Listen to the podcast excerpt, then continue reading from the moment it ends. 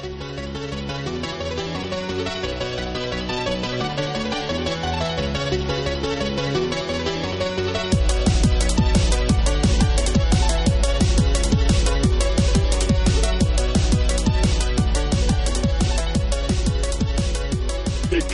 PC UK. Hi and welcome to episode 49 of Extreme PC UK. Today is the 22nd of Feb and I'm your host Nick, also known as Extreme PC UK on Steam. Today joining me on the show is... Hi, I'm Jansen, and on Steam, I'm Jay himself. Hi, I'm Shao, and on Steam, I'm Shaobug. Hi, I'm Zach, and on Steam, my name is Call Me Wacky. Welcome to the show everyone.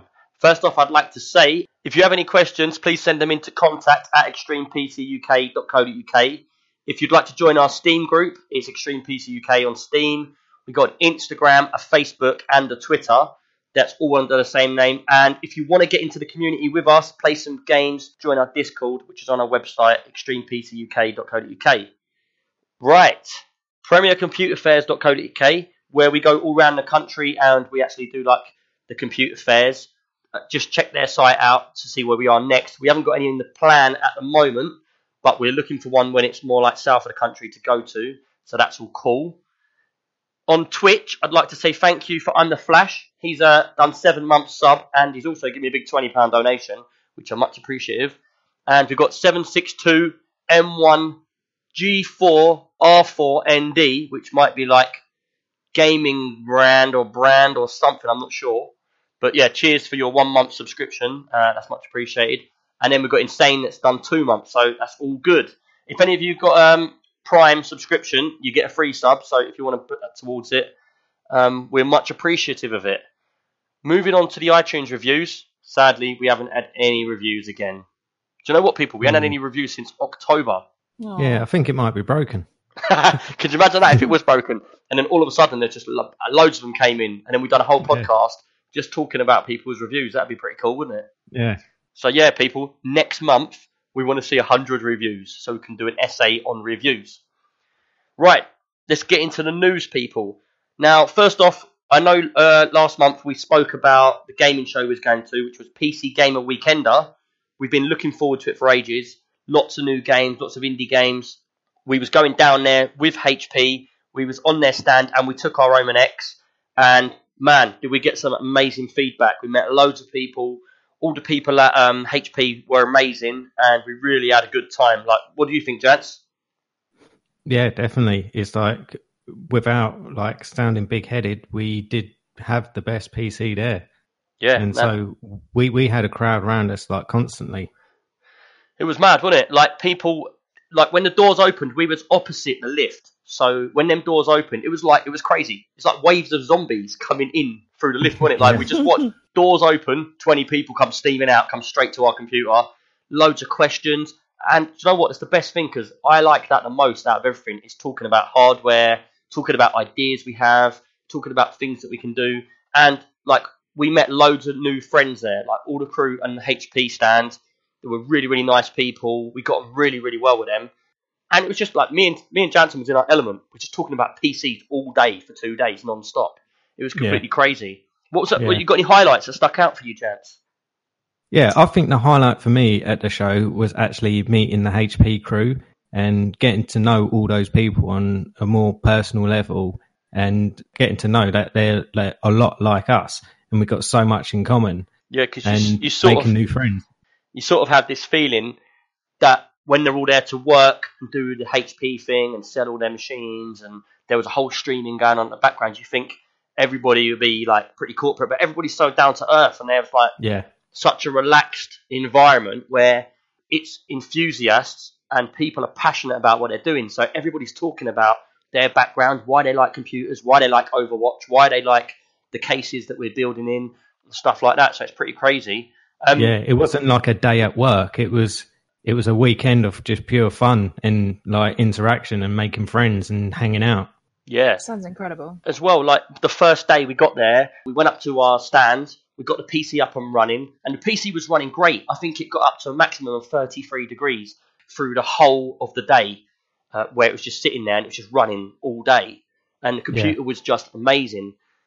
But I think one of the best things for me is the amount of people that came into our Discord. So if you're one of the people that came into our Discord, fair play to you. We, you came into our community, you met us, and we've just met loads of new people there. So we've been gaming for the last couple of days now with all new people. And yeah, it's just amazing to have so many new people come in and get on board with us and support us. Also on our Twitter, our Instagrams and stuff like that, there's there's people retweeting our computers all over the network everywhere. So it's just amazing that we've got a computer out there and people actually like it. Because I was saying to Jansen, like we've been building the computer now. We've had that computer around for about a year. So for us, we've got completely fully used to it.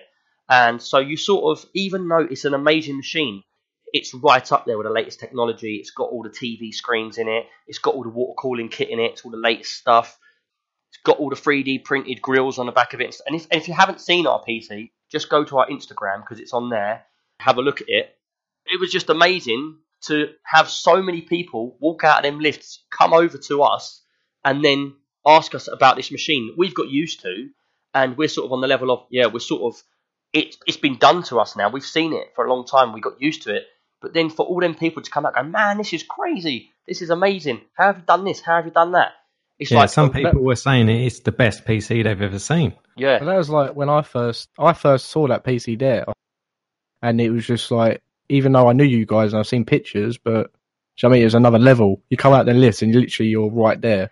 It's Yeah. just like I thought you'd be like around the around the corner or something or something, like that, but it was literally it was just like out the lift, look up, oh crap, it's them. yeah, Center of attention. Yeah, Yeah. it had a huge impact, like where we were located, because we had such a huge floor space for one PC. Mhm. So it had a real presence when you walked out the lift, and then we're just there. It was me, Nick, and the PC, and nothing else around us. Yeah. And like we was on the back of all the live streaming, so everyone was watching the HP TV. We was right behind that. So where we was, we was getting people come over to us, look at the PC, look at what can be done with HP's case, the Omen X, and then they were moving around and then talking to all the guys that were actually playing computers and playing Overwatch, and obviously going there and then talking about how they can get hold of these PCs. And I think we had a good impact as well. Yeah. I personally spoke to a lot of people, and a lot of people went look looking forward to actual HP's computer cases and stuff after they had spoke to us. So I think we've done our job, and I think we've done it all right. I, Yeah. I think the noise that glass makes when it hits in that when it goes back onto the case is amazing. Yeah. what, what when good. yeah, because on the case, like obviously we took the metal casing off and we put our own glass front on it, and it's magnetized. But on the actual case, you get these like little bonnet struts. They're about I don't know centimeter deep, and they're like little soft cushions. So when you line the glass up and you get it close, it sort of jumps into place on its own. Yeah. and it just looks amazing. It feels amazing when you do it. But we we did talk about putting actual struts on it, which are like what were they? They were like electric or something, when they gents. Yeah, like uh, linear actuators. Yeah, so that we press a button and the glass opens up. But we didn't do that in the end because there was no space left in there whatsoever. We met loads of people down the show. We met loads of uh, games devs. Hopefully, we'll have a few of them on the show in the future. We've got a few games to review for next month, which is quite exciting stuff. And in the future, hopefully, we can go to some more shows like that and do some more work with them. Because I had a really great time, and like me and Jansen was buzzing for the whole four days after that. I should think Yeah, it was mad, wasn't it? Just constantly talking about everyone we've met and what we've done and how people thought about it. Really, really but good. even even over the weekend, after doing the first day and how tired we were after being there for so long and standing the whole time, I couldn't wait to get back for the second day. Yeah, same as me. And I literally, by the time I'd left that stand at night, my legs had seized up. Yeah, Could not move my kneecaps, man. They were like they were broken. It was, it was, and everybody, everybody that was there, they were literally like, "Yeah, how's your legs? Your legs are real hurting." I'm like, "Yeah, my legs are killed, man. I can't move my legs." But yeah, PC Gamer Weekender, uh, absolutely amazing show. It's a smaller show, but I've got to be honest, I think that show's smaller, but it's absolutely packed with content. There's like you go to all the other shows, like the big ones, you've got a lot of stuff spread out and stuff like that. But this is like everything's squashed into one little space.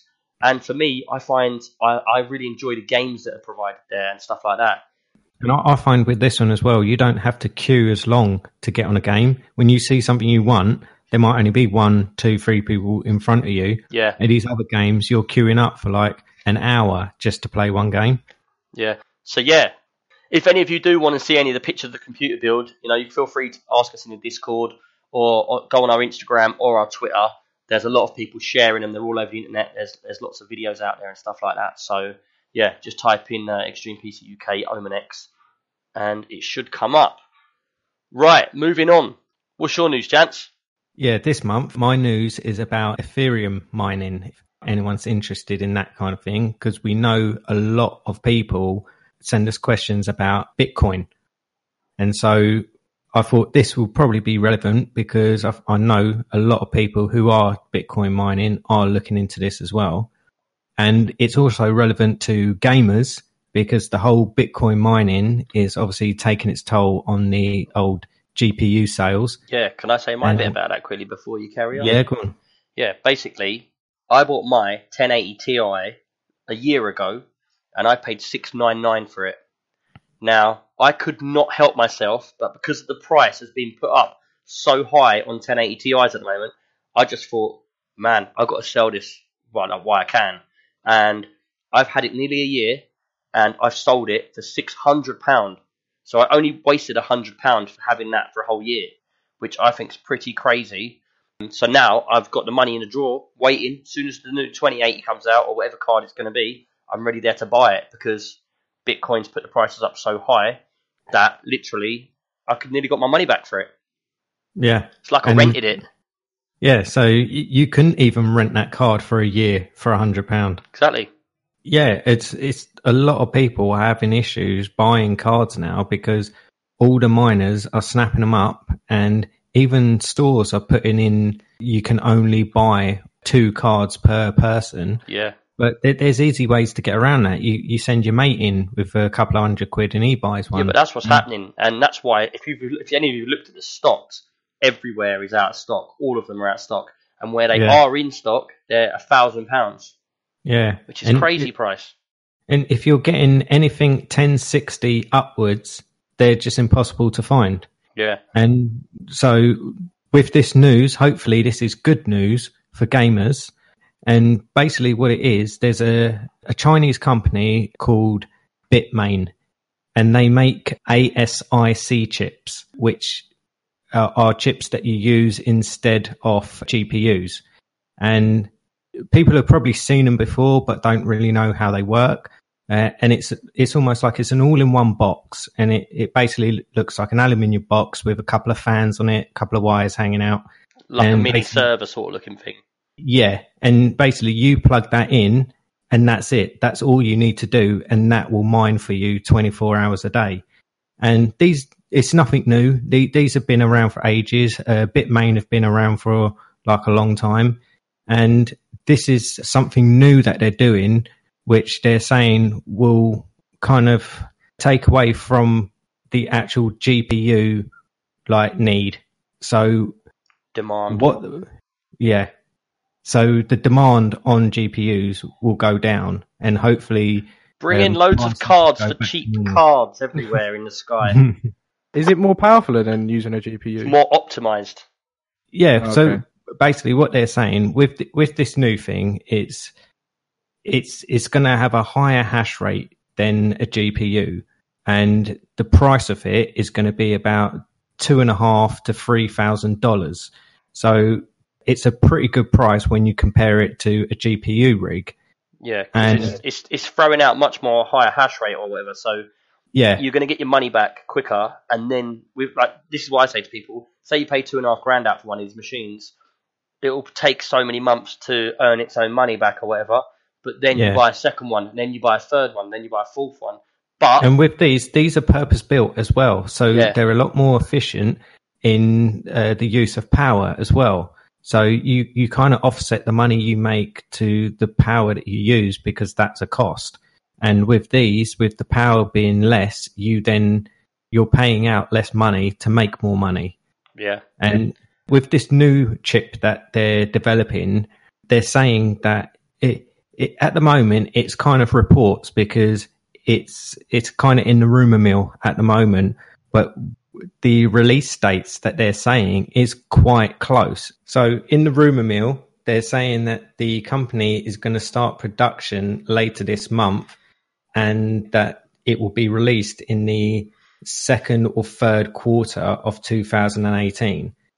But the company haven't released anything official, so we don't know exact dates. But See, for me, one of the things is it's all talk about how these things are coming out. We've heard, like even at the show, we was talking to people about it. There was lots and lots of people saying, "Yeah, we've heard about these. We've heard about these machines."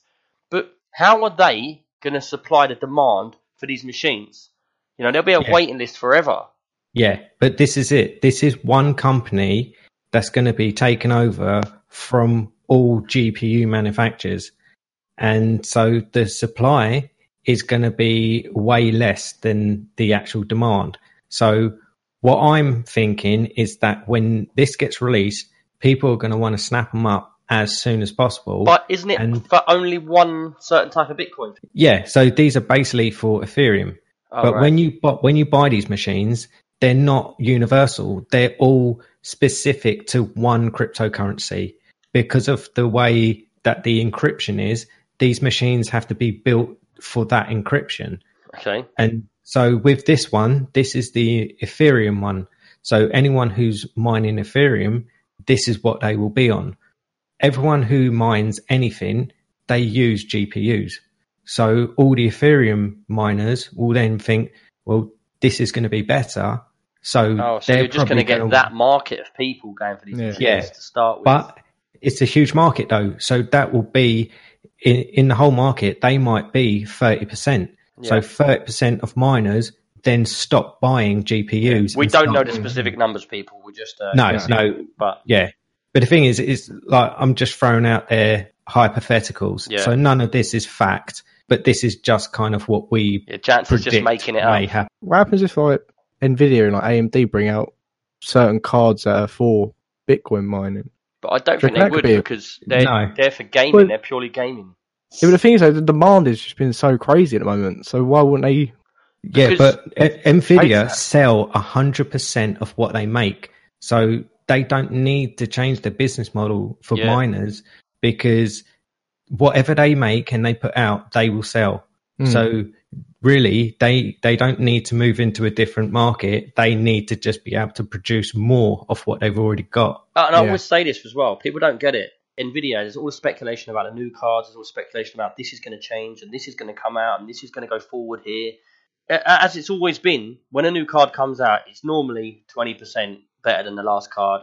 And yeah, it might have a different name, might have some different specs on it and stuff, but they always about 20% more. So, me personally, I just sit back, wait for the next card. I normally wait for the TI of each card and then I upgrade TI like 1080 Ti and then I'll wait for the 2080 Ti if it's going to be called that.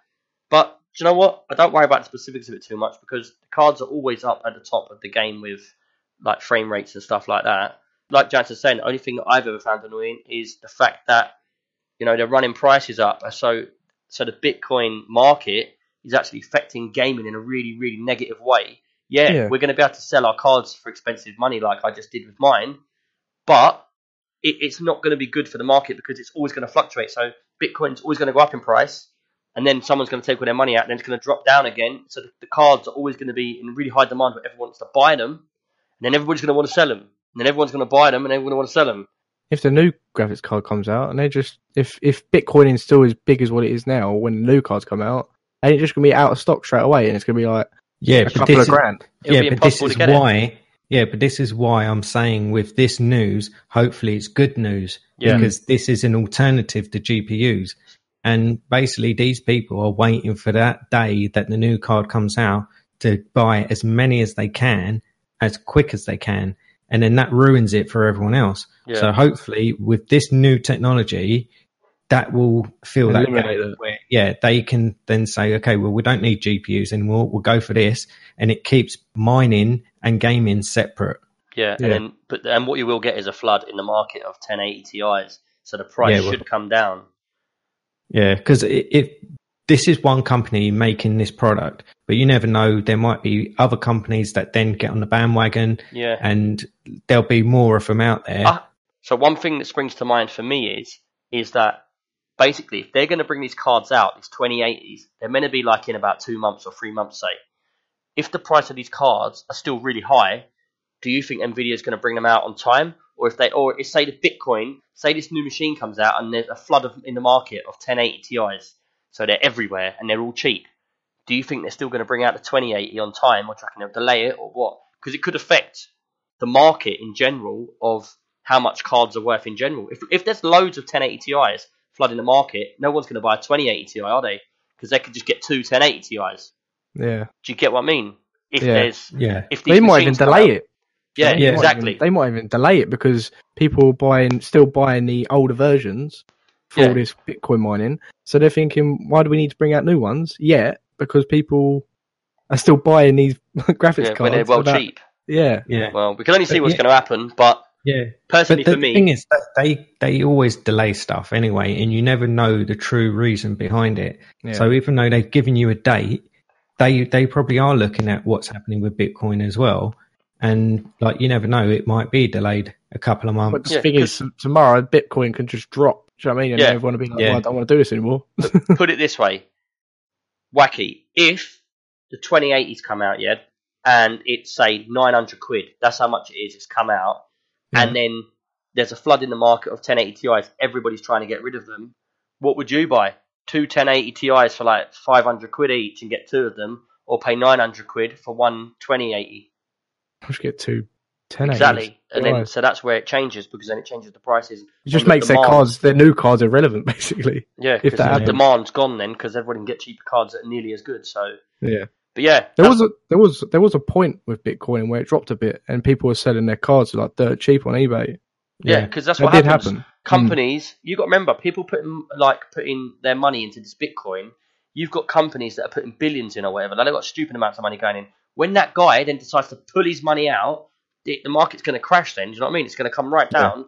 And that's when like now it's gone down. It went down to 4000 pounds per coin from 15000 pounds so what happens is the money drops right down then all these all these bitcoin miners are like man let's get back on the mining scene we'll, we'll get a couple of coins again and then the market will go back up because that's what they do. They, they break the markets that comes down and then it goes back up, and people are putting in money and taking money out to make money on the profit, and that's what they do. So, but anyway, we spoke enough about Bitcoin mining, man.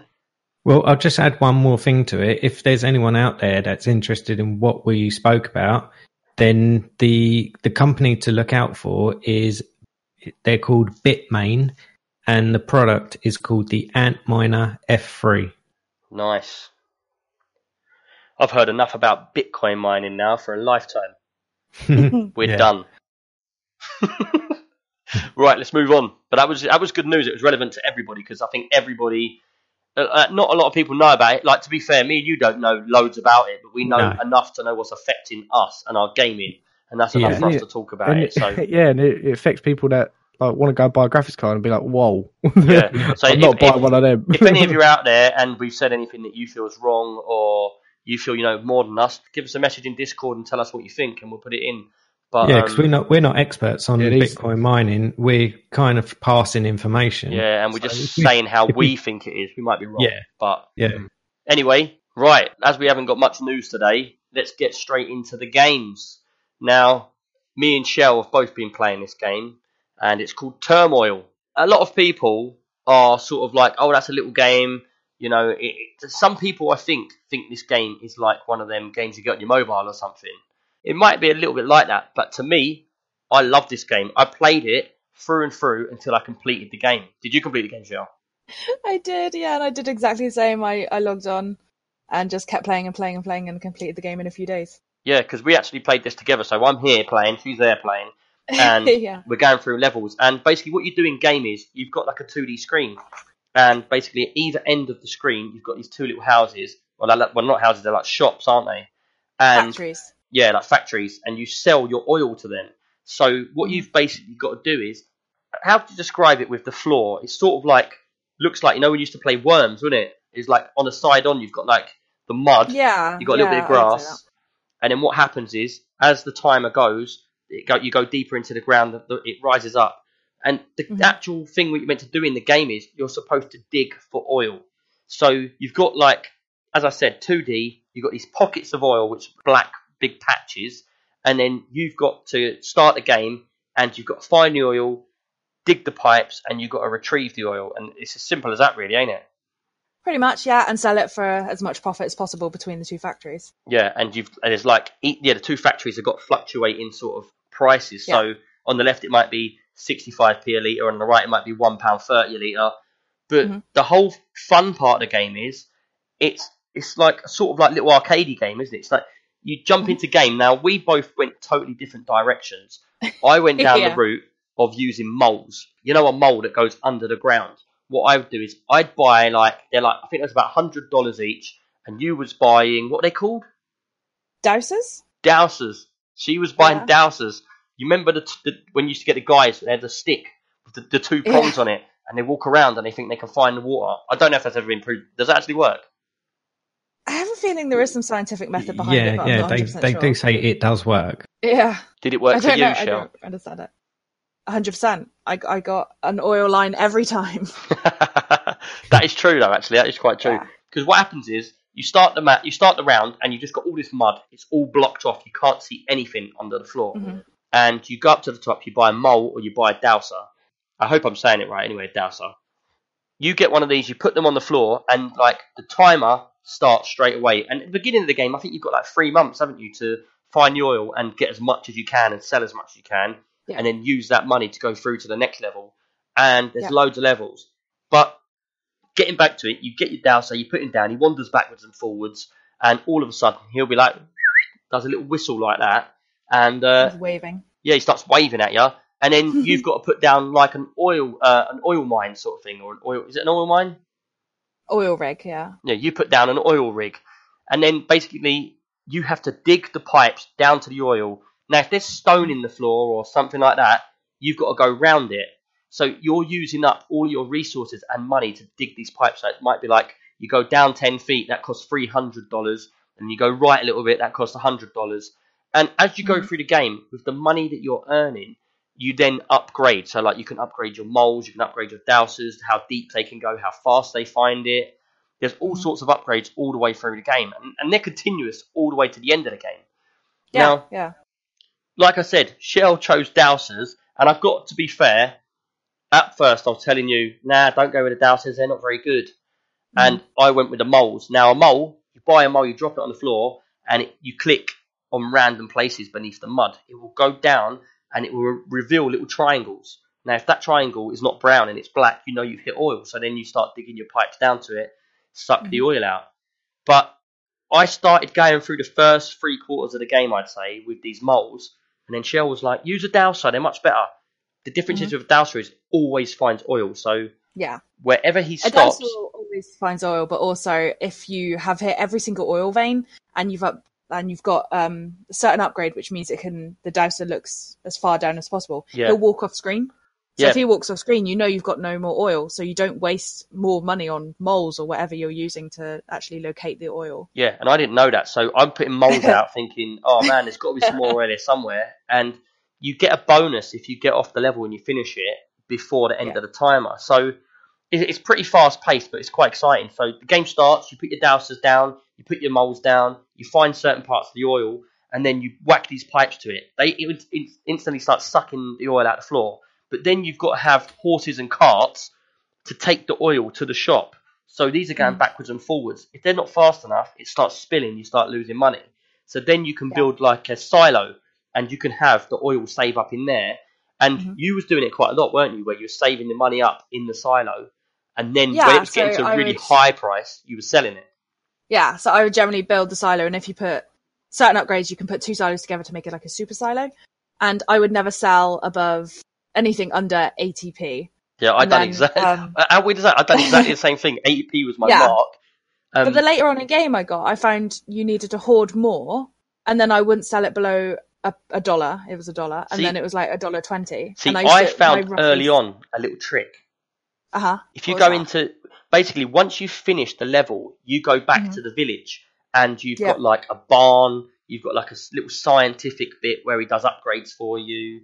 You've got the Mhm. town hall where you speak to the mayor and you buy land because every time you do a new level, there's like you've got like a grass area, a sand area, a snow area, and like an ice one, wasn't it?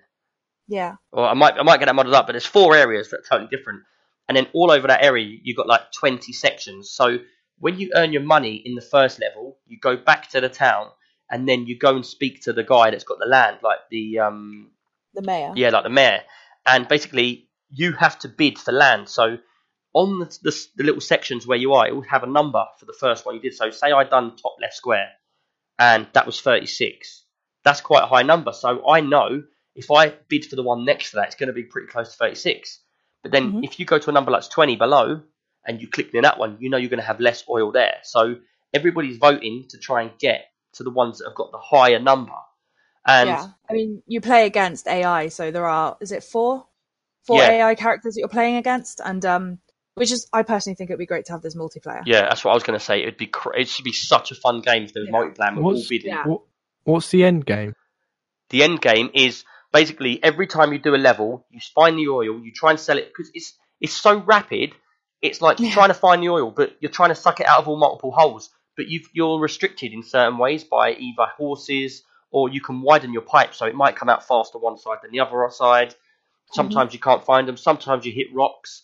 Sometimes you and you have to upgrade to get a drill to go through the rocks. It's, it's got a really really nice curve to the game where you can really decide what you want to upgrade and you go Yeah. down a different route. Like me and Shell went down two And I- totally different routes. We So did. the- We went down totally different, but I also found like the upgrades are really, really expensive. But at a certain point during the game, the mayor tells you he's going to retire Yeah, and he's going to um, start selling off a percentage, and you have to get the most percentage like by the end of every single turn and all the plots that have been filled, and what, then what did you get? you become mayor. I uh, didn't win. Did you not win? I didn't know. Man, this is so funny because at the beginning, me and Shell was playing. We've probably done about five levels into the game, Yeah. and I actually was testing, doing different things to see if there was any like techniques that'd be really easy to get through the game, and Yeah. I failed. And I went into minus where I I Yeah. got ah. right to the point where I had no money whatsoever. I Yeah. put a pipe in, and there was no oil there, and I'd spent Yeah. my money like you start off with about a grand. But I spent like six hundred on making the first pipe, but there was no oil, so I had no money because I had no oil coming in. So I was like, man. I've messed this game completely up. Anyway, I took out a loan for about 10 grand from the bank and I thought, right, I'm not going to make that mistake again. And I Yeah. actually, do you know what? At the end of the game, I actually had something like 80% of, or something silly like that, of the actual. You Uh, started dominating, like you started get making way more money, having way more money, and whereas in my game, because you can see how much other people make, um, Yeah. the AI, and everyone uh, roughly had around the same amount. I had like twenty grand more than the others. I had like which is, it sounds grand like more. but it's not. But his game, he was had like a hundred thousand more, and I was just like, "How are you making so much money?" And Yeah. I figured, don't buy the like as many upgrades as I did because it siphons all your money. She and kept getting salty because of uh, mine was at one pound fifty per liter, and hers was like mine's down at zero point zero four. yeah, it was painful. What reminds me of though is the system that you said like with the money and stuff. Reminds me if like you muck up on SimCity, then Mhm. you that's it. Do you know what I mean? Yeah, it was a bit like you that. Loan, you get loans and then you end Yeah. up getting yourself into a bigger hole and then you can't Yeah, actually you can't of that afford hole. the repayments back. Yeah. But in It's this, crazy. but in this, you it's turned like, yourself around. but it's like, do you go down the route of because when you first buy the land, you bid for the land at the beginning, so you're Yeah. against the four AI or whatever, and it's like Mhm. you can see the numbers. So I can see that there's one square that's got 36 around it, and then I've got three squares that have got 24. So I know there's more oil in the 36.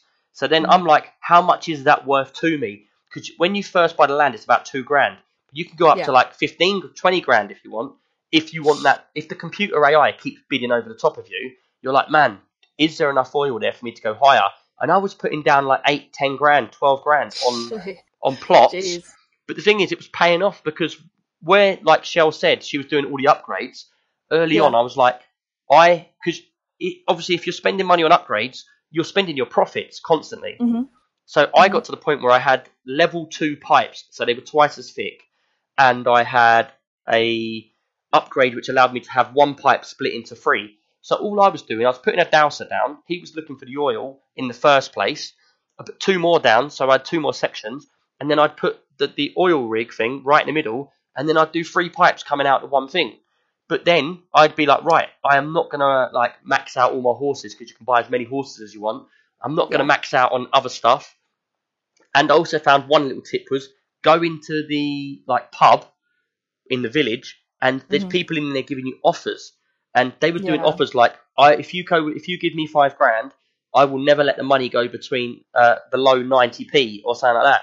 So I was Mhm. like, right, pay him the five grand, and then in game set up one pipe, and then I just take full profit. And I was coming out the game where like the AI was getting two grand, six grand, ten grand, and I was getting like f- forty grand. Yeah. And then I think like I managed to play well, but I for some reason I just couldn't seem to keep hold of my money.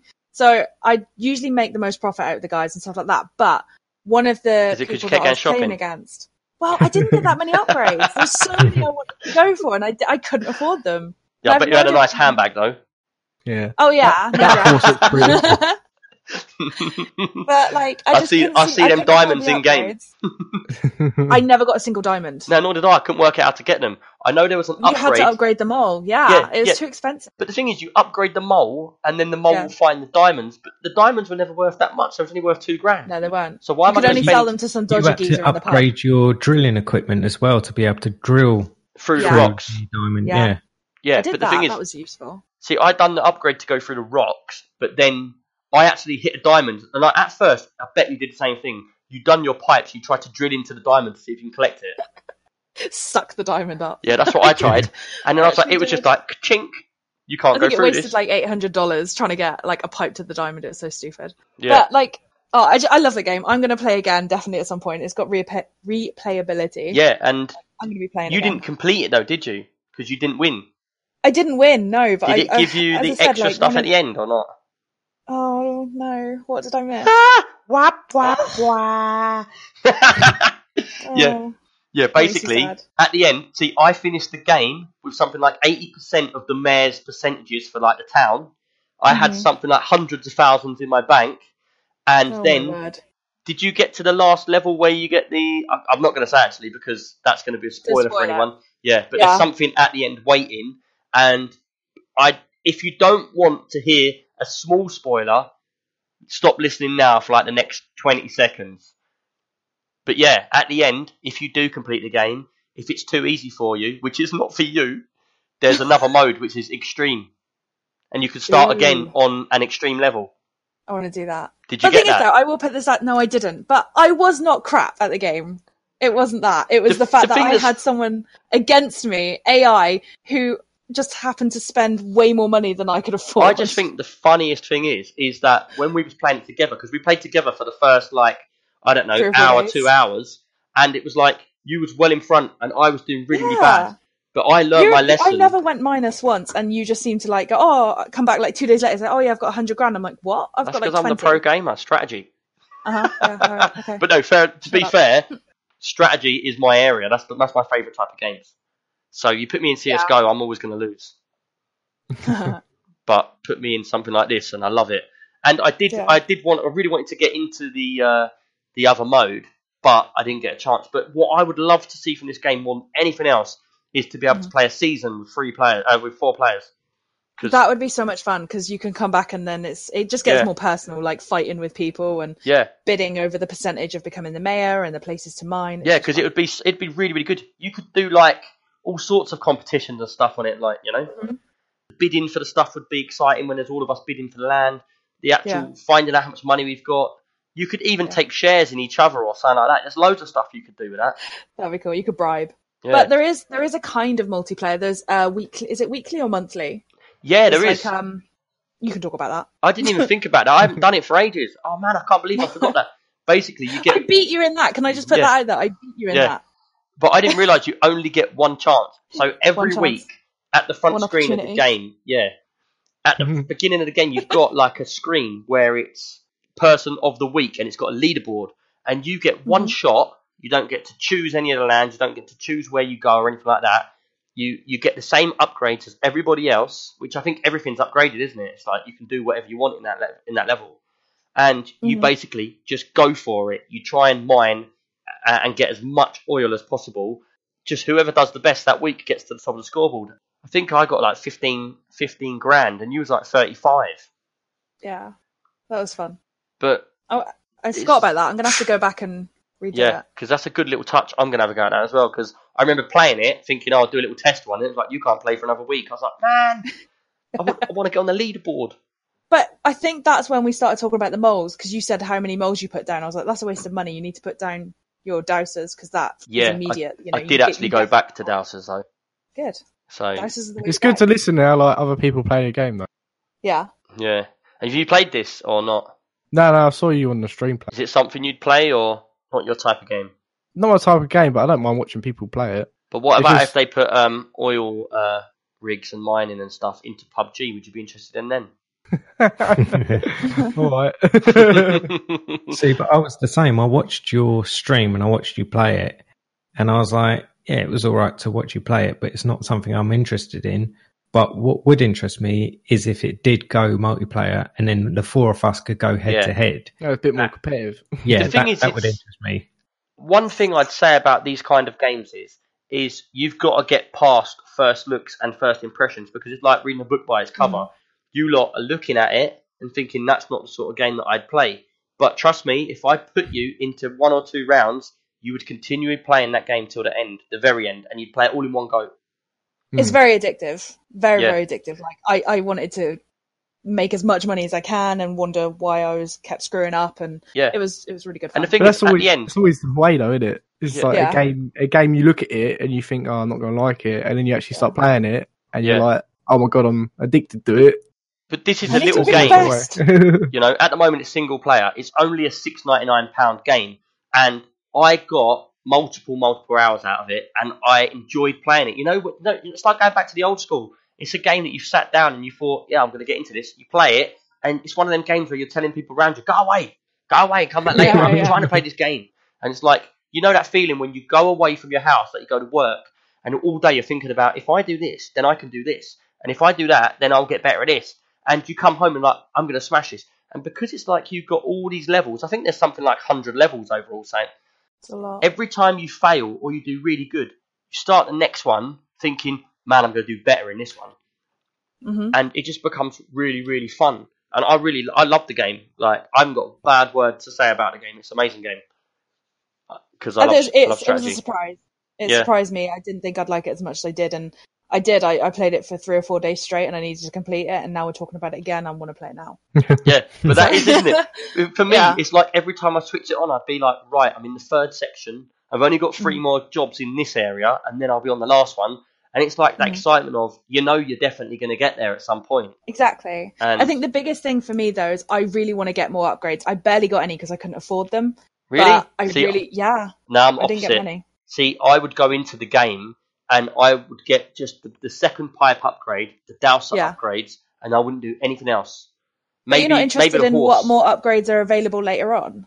Nah, because I'm oh, see, I'd want to know. Now you know why I won the game because I'm interested in making money and not worrying about getting through the upgrades. But at the end of the game, it does say when you finish the game, it does give you a breakdown of all the upgrades you got, what you missed, what you should have got, and stuff like that. So that was a good little bit to read through as well because it's like, oh, I only got, I only done one upgrade on them pipes. I only done one upgrade on that out of the four. Yeah. Whereas you probably had all the upgrades and didn't have any cash left. I really didn't. I couldn't afford the upgrades. That's what I'm saying. I wish I'd got more upgrades, but But that's the point. That's Yeah. why you lost the game is because you kept buying upgrades, and now you're still talking about buying upgrades. no, I'm saying I didn't buy upgrades. They were It's too like going to a homeless man and saying, "Here, do you want a pack of fags and a beer, or do you want to sort yourself out?" And just going, "Nah, just give me the beer." I'm not going to learn my lesson. Oh god. But yeah, anyway, that was Turmoil, six ninety nine, single player at the moment.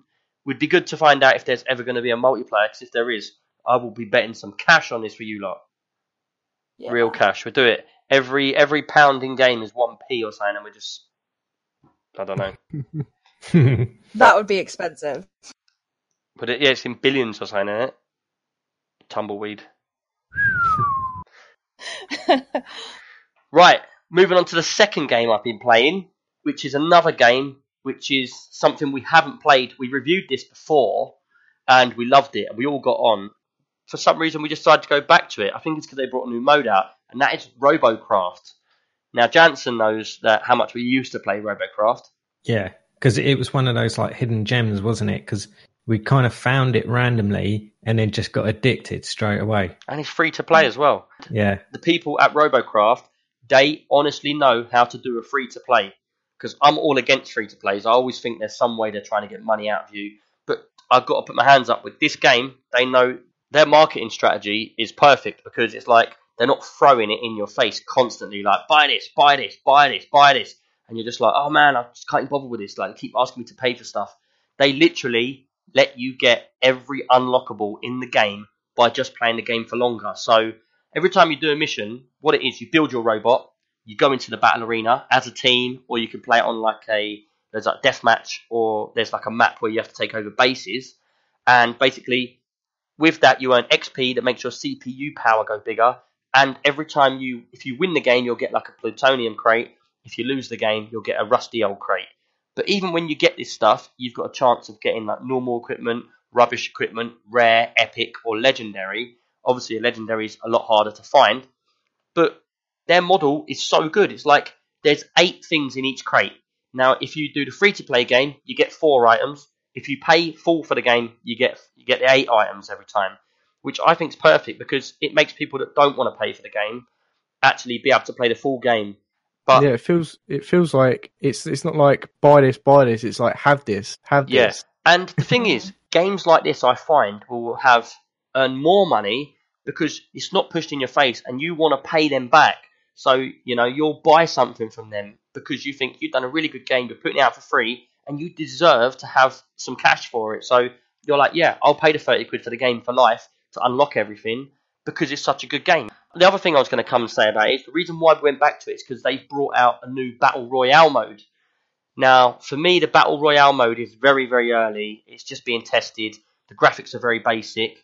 It does look promising to me, but at this point in time, the robots you just drive up to them and then you switch into another bot, and then you, the, you, the the area gets smaller, and you, it's just like playing any of your uh, battle royale games. I just wanted to talk about going back to playing the normal Robocraft. Yeah, one thing I thought was quite different with the Battle Royale version is that they're more for you jumping in and battling each other and not so much building your robots. Yeah, that's one thing for me as well. Yeah, so I, I like in the, the regular game that in between games you're kind of going back to your garage and you're tinkering with your robot, but that does take up quite a lot of time. And with this, it's like as soon as you die, you kind of want to jump back in. Yeah, So and I do know that chance because I'm streaming the game. I've got loads of people watching me stream the game, and then it's like, Hmm. should we jump into another match now? No, I'm just building my robot. So Yeah, all of my viewers are just sitting watching my screen, just still. Yeah, and with this one, the way that you change your robot is that you you drive around in a little golf buggy, and then you'll see a building. In that building, there'll be a new robot you can transform into. So you drive up to it, you press a button, and you transform into that robot. But then as you drive around and you see other ones, you can then do the same thing, and you can keep transforming. I think part of that though is as well is that if you're getting smashed up and someone's blown half your robot away, you can Hmm. creep to another robot and jump and change skin to a new robot. Yeah, That was And the quite thing fun. is- you can jump out of your robot at any time as well. So if you Can pick you? something and yeah, as you're driving along, if you don't like it, you can jump out of it. What? And you're like a little But- person. No, I think you just go back to your original, like just little Oh, right. I was just like, I don't remember jumping out of my robot and being a little person. Because the thing is, when you go up to these new robots, as you drive up to it, it will give you stats, so Yeah. you can see if it's good or not. But like with me, there was a dragon, and I jumped into the dragon, and it was so top heavy uh, that it couldn't stand upright. So as soon as I started driving away, it kept falling over, and I was constantly putting it upright. So I jumped out that, and I found a Cadillac, and I jumped into that. There was Yeah. some really weird things though, like Shell. I was a pig. The first thing she got into was a pig, Yeah, I was a pig. and then we and all like, we all just took to that control. chance just to go. Shell's a pig. Shell's a pig. Shell's a pig. Oh yeah, yeah. It was. It was yeah. not the easiest to control, and that was my very first game of any RoboCraft game. So I had no idea what was going on. Your pig on. wasn't easy to control, like Minecraft. There you go. It was just doing its own thing. But And yeah, I came carrot on across. Stick. The thing is, I went right up to the top of a mountain, and I found like Yeah. this big warehouse like thing, and I Mhm. found some really good robots. I found two tanks, that like really big beefy tanks. I found one mech that had guns all over it. Yeah, mine were really cool. Who who builds these robots that are then put into the world? Then I don't know, but I think you must have gone to a farm, and I went to like some futuristic, like big airport or something. But yeah, it's probably the way the devs have done it is a bit Yeah. like PUBG, where you're going to have all different grades of weapons. So one person goes in a barn and picks up a handgun, another person goes into a barn and picks up a machine gun. Mhm. So it's thought the they would have same- done it a bit different though. Like like Shell, I'm playing a game Mm-hmm. and there's tanks fighting each other and mechs and stuff fighting. She's playing a game where she's a pig fighting a duck. Wasn't there a chicken? There was a chicken. chicken there. as Yeah, well. A chicken. I, I actually got killed by a chicken. There you go. Farm animals unite. Yeah, But yeah, it was it was very random, send but it send was it, good to fun. KFC. I think they need some chicken right now. I went in there today and yeah, the chicken bites I had were alright, but everything else off the menu closed. and that's why it was closed the other day, Jan, so we went to KFC as well. yeah, yeah. Chicken Heartbreaking. strike. All the chickens have gone on strike. Anyway, Anyway, we that's don't enough want to about- be eaten. Let's get back to the game. Stop talking about chickens. What do you guys think of this? Do you like this, or would you prefer the original? I really, really want to get in. I like the original personally because I like building up my robots, collecting Yeah. parts because it is really good in in the base game. Where like Shell, you only played it for a little while with us, but did you actually build Yeah. a robot? I started to, but you were streaming, so I had very limited time. But then when I did build something, I found out I was awful. Yeah, But I because have- I Shell decided part. to build a shark with no floaty stuff or anything like that. So it was just a shark on the floor flapping about. It was my and it land had no shark. guns on it as well. Yeah, and Land- then we started getting into a game, and I realized I hadn't actually attached any guns. It was it was not the best of times. It was it was really bad. Land shark. But I Hoping started making a bug. off. I started making a bug for Shellbug, but I only had one insect leg. You do So- realise you can go Yeah. into the forge and you can actually find ones that other people have made. So if you type in bug in there, it will come up with all the bugs. You can just That would buy one cool. pre-built with the money you've got, Yeah. and then I started having a look. I'm gonna have to have like another look and see what else. yeah, there. because all you do is you get one of them, you change the color of it, and then rechange all the weapons and stuff, and then it's your new bug. there you See, go. a huge part for me in this game is the building. Yeah, Like Yeah. it's not it's not all about the battling. And like with you guys, when we played the other night, you lot all came off, and I stayed on for another two hours rebuilding like my robot. you I love think doing that's that, part don't of the fun, though. It seemed it seemed good, and I, I would like to have a go again, but I just I didn't have the parts, and Yeah. I had no like money to buy stuff, so I just got to play more games and earn Yeah. the credits and Yeah. get the stuff. He done that in uh, Empyrion, and we played the game for about I don't know two months solid. And Jansen, every time he got on, spent two months solid building a massive base. It was amazing. Yeah.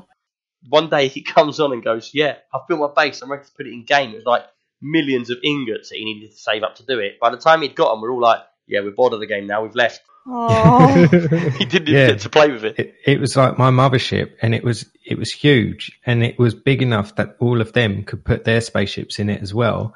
uh-huh. Uh, I had a bus that could carry all of us. I had little like repair vehicles that we could go out in, like single seaters. Then I had like attack ships, and I'd Yeah. built all of this, and it was all self sufficient and everything. I was like, yeah, look, I'm ready to go. And then everyone's like, nah, I'm bored of that now. Have you have you played Empyrion? no. That game's amazing. It's like you've got Is it? planets, real planets. You can fly from space to planets, and you build bases. You build spaceships, your space stations, and everybody in the game is real people. So you see someone, you can have a fight with them, and if you take their core off their ship, you can keep it. So we've got these like massive ships in space, and then we're going and like fighting people, taking their cores and taking their ships back to ours, repairing them. Is it anything like Eve online? I think personally, it's better than Eve. Okay, it just sounds like a like li- a lot like that, and I have a little bit of experience everything is custom made. So every base you see, every every spaceship is all custom Uh-huh. made. So they're always different. And you've Hmm. got factions, you've got PvP in space, you've got PvE, you've got certain systems that are dangerous, certain systems that are not dangerous and that are friendly. It's just a mad game, Yeah. and it's c- the- the- a it's a real like- real evolving uh, galaxy basically. That's awesome. But anyway, back to um, RoboCraft. Yeah, I, I personally really, really like the normal mode, uh, just playing where you got five man squad against five man squad because it's so fast paced. And you, uh, do you know what? We don't very often lose. We've, I think we've lost out of like thirty matches, we've lost like two because we're coordinated and we've got five people per team. So obviously Mhm. we're all on voice chat. Everyone's like, go for that guy, go for that guy, and yeah, and it's really good for streaming as well. Lo- lots of people love watching that game because you can actually watch your craft get blown up. then you have to retreat and you, you get re-healed and then it's just a mad game. If anyone wants to get into Robocraft, it's free to play. All you've got to do is jump onto our Discord and yeah, man, you, you're more than welcome to jump into a team and, and get And on our side. laugh. We have a good giggle play. Yeah, it Good is laugh. because look at Z. He's got on the front of his his robot. It's got big letters saying hi. So as he's killing people, it says hi to them. You know, and I've seen some really really funny ones. Like when you get some of the walking ones, they've got one leg and their little leg, you can hear it tapping the floor, and it's like running really fast. Really Yeah. really funny, Oh, man. so Well, it's like when we first started, I was um, running as that mech, and we was all making that quacking noise. Cause Yeah, that's what it sounded like. Like the little ducks running away. From us. yeah. I love the way the starter mech ru- like walks and runs. Oh my god, it's adorable. Yeah, the legs go sideways, forwards, Oh. backwards. It reminds me of that robot they've got that does the backflip and that in real life. Yeah, yeah, actually Yeah. it does. It's got the same legs. Yeah, it has. It's like it wobbles to the left, leans to the right, and then it just like decides to run off. Yeah, it's that Honda robot. Yeah, hmm that's the one. but yeah, people, that's RoboCraft, free to play. Download it. If you do want to play, I think it's the alpha of the Battle Royale. You need to go to their website because there's a new launcher. In my opinion, it's not ready yet, and it will be a lot better, I should think, when they get the model out properly and everything. But for me, the, just the normal uh, RoboCraft is really, really good. So yeah, that's my games of the month. Right, moving on. Jansen, what have you been playing this month? This month, I've mostly been playing Subnautica. You're addicted, aren't you? Yeah, Completely and utterly addicted. I know you're Um, addicted when you disappear off the radar when you're meant to meet me at night, and I find out that you've been playing the computer all night, and you've probably purposely ignored me and made out that you weren't going to play with me. Yeah, basically. I was here it. all the time, Nick. I was here all the time. You didn't text me. And then afterwards, I find out he's been a Subnautica. And he's obviously did, wanted to play it and didn't want to chat to me. But the thing is, I, want to be engrossed in it, and I You don't was want engrossed you in it. You ignored all my messages. My ear. I had to turn my phone off. Yeah, he ignored all my messages, people. Two o'clock in the morning when he's realised, oh, I've ignored him now for about four hours and we've got work to do. Oh, Nick, where are you? I've been online all the time. I haven't seen you. But it's it's funny because like us just talking about um Empyrion, Yeah, like and how addicted I got same to that. Same addiction. Yeah, Yeah, this is almost like my new Empyrion. Me and Jansen have got this personality trait where if we find something we just really like, we switch off everything around us and we just engross ourselves in that, and that becomes See life. you in a few weeks. Yeah, Yeah, Don't do drugs, yeah, please. but yeah, this is the thing. It's like it's not that often that I find a game that I can be as engrossed in, and I'll I'll, I'll play a game that I love, but I can easily just put it down and walk away. And with this, I'll have ten minutes spare, and I'll quickly turn it on, even though it takes five minutes to log in, just to play five minutes to turn it off, and then go and do what I need to do. And that's when I know that like, I've, I've found a game that I can put a lot of hours No, into. the reason you know is is because you say you're going to load it up for five minutes and play it for five minutes, and then you've missed a whole day's work. It's got mhm. nighttime and it's got daytime again, and then you've got your missus banging on the door, going, "What are you doing?" Yeah. But to be fair, I've played this through the night into the next morning a couple of times. How many hours you've done on it? Uh, I don't know, but it's a lot, Yeah, and I haven't had it for that long. yeah, 'cause do you know what? Subnautica, I played that game probably a couple of years ago now, and it was early then. I enjoyed the game a lot. I enjoyed going down and going into the sea and searching around, but I got to the point where I was building bases and that, but the content was just not there for the game. So it was like Mhm. you was playing and you was enjoying it because it's a whole different experience, isn't it? Going under the sea and seeing all the fish and all that sort of stuff Yeah, but you had no reason to be doing it. There was like a massive spaceship on fire above you. You couldn't get to that. You couldn't do anything. It had no storyline. It had nothing. It was just Well- there. let let me tell everyone like the the premise of it, so that they've got an idea of like what it is. Yeah, go on. So basically, you're an astronaut, and your main spaceship is crashing into this planet. So you escape through an escape pod, and you land like basically that the the whole planet is covered in an ocean, and so your spaceship crashes into the ocean, and then you're floating nearby in your pod, and when you wake up, your pod's on fire. You got to put the fire out. You got to like you see that a lot of your equipment's broken. But when you climb out of your pod and you look around, all you can see is ocean, and you see your main spaceship in the distance on fire. And like that's what you were saying is like in the early access games, Yeah. you you basically start in the same way. You've got your escape pod and your spaceship's in the distance on fire, but there's only a minimal amount that you can actually explore. Oh, you can't. So you can't go back into the spaceship then. No, but in the early access one, you basically had a, a, a small area around you that you could just go and look around, but you weren't actually doing anything. There was no Oh, real storyline to it. Yeah, there was But no storyline whatsoever. It was just literally floating around, picking up things. You was saving, picking up bits of stuff under the floor and like picking bits of plants up and stuff like that, and making stuff. But there was no real. You couldn't get anywhere. There was nothing to do. Yeah, but what they've got now um, is they've got an actual storyline. So you've got an active storyline as you're going around and surviving, and you you basically start with nothing. You've got your escape pod, and you've got a, a machine in there called the constructor. And as you put stuff into it, it will construct stuff that you need out of it. But you have to do that for your food. You have to do it for your water. You have to do it for tools, equipment, um, and everything is broken down into components as well. So if you wanted a torch, you can't just go, I need a torch. It would say that you need uh, a battery. It'd say you need glass. It would say you need plastic. But then to make those three things, you might need three things to make a battery, three things to make glass, three things to make plastic.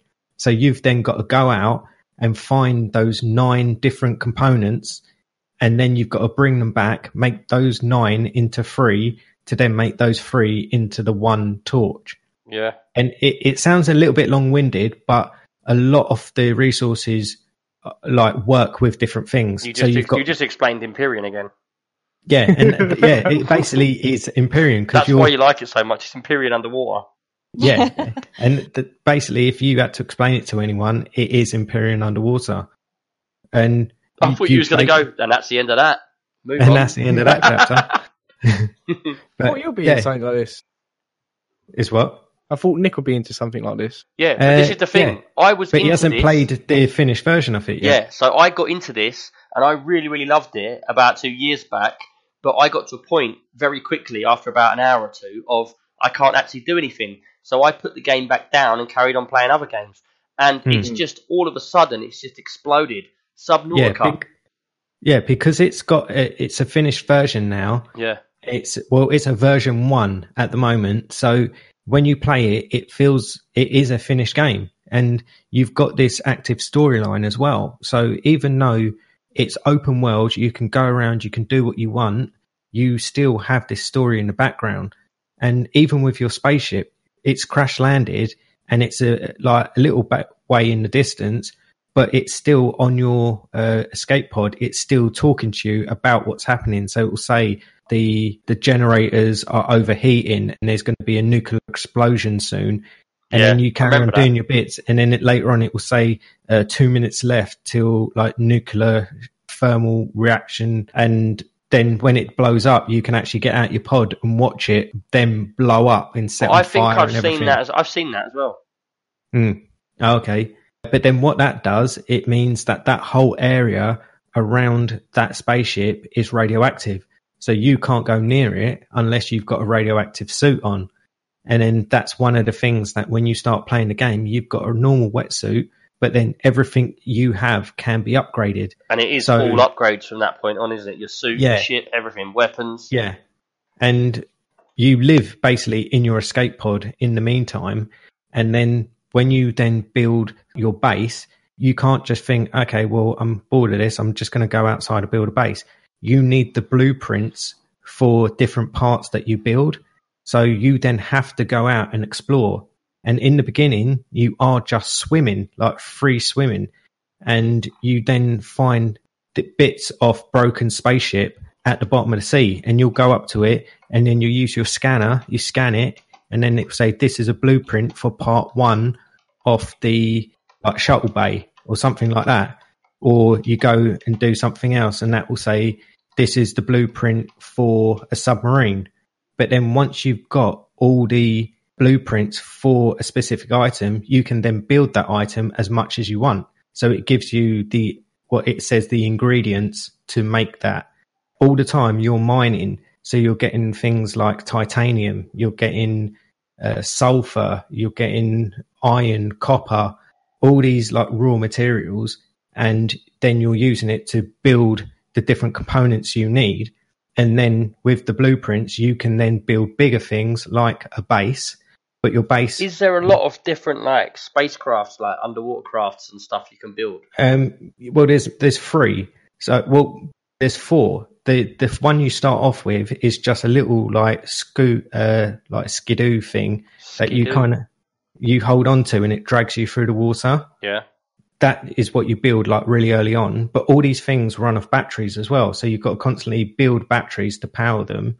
But then the next one on from that is a, a one man sub, and again that uses batteries, but you can then go a little bit further with that and you're kind of protected because you're in something. Yeah, because what I heard about this game is it's they've made it where it's like you can only go so far at the beginning, and then you upgrade, you can go a little bit further, upgrade, go a little bit deeper, and you're Yeah. constantly going back to your ship, do building something, and then that then gives you the, the, the chance to go further, and it's like you're going Yeah. backwards and forwards, and every time you're doing it, it's getting more and more harder the game as you go. Yeah, because you you're quite safe within a, a 500 meter radius of your escape pod. Everything is quite like relatively harmless. There are a few things that are like sharks, so if you go near them, they will attack you, but they'll bite you and swim away. And you've got a knife, and if you swipe your knife at them, they'll swim off. And basically, as long as you ignore them, they'll ignore you. Yeah. So you, you can build up quite a decent amount of stuff in the beginning without having to travel too far. And then when you build your one man sub, then it's a level one sub. So it will say that that can, it can go as far as you want as long as you've got the batteries to power it, but it will say it can only go 300 meters deep. But as a person, what happens if when you, go of it- 300 meters deep? Does it crush on you and you die? yeah. So when you hit like 280, it will then warn you you're getting to your limit. The hull won't be able to take it. And if you go to 300, you start seeing the screen crack and things like that. And you've got to go back up. and repair. To, yeah, you go back up to a level where it's okay. You've got to get out your sub, use your repair tool to repair it. But whilst you're out your sub, then obviously other things can attack you whilst you're doing that. But you can then upgrade that sub. You find uh, upgrade blueprints as well.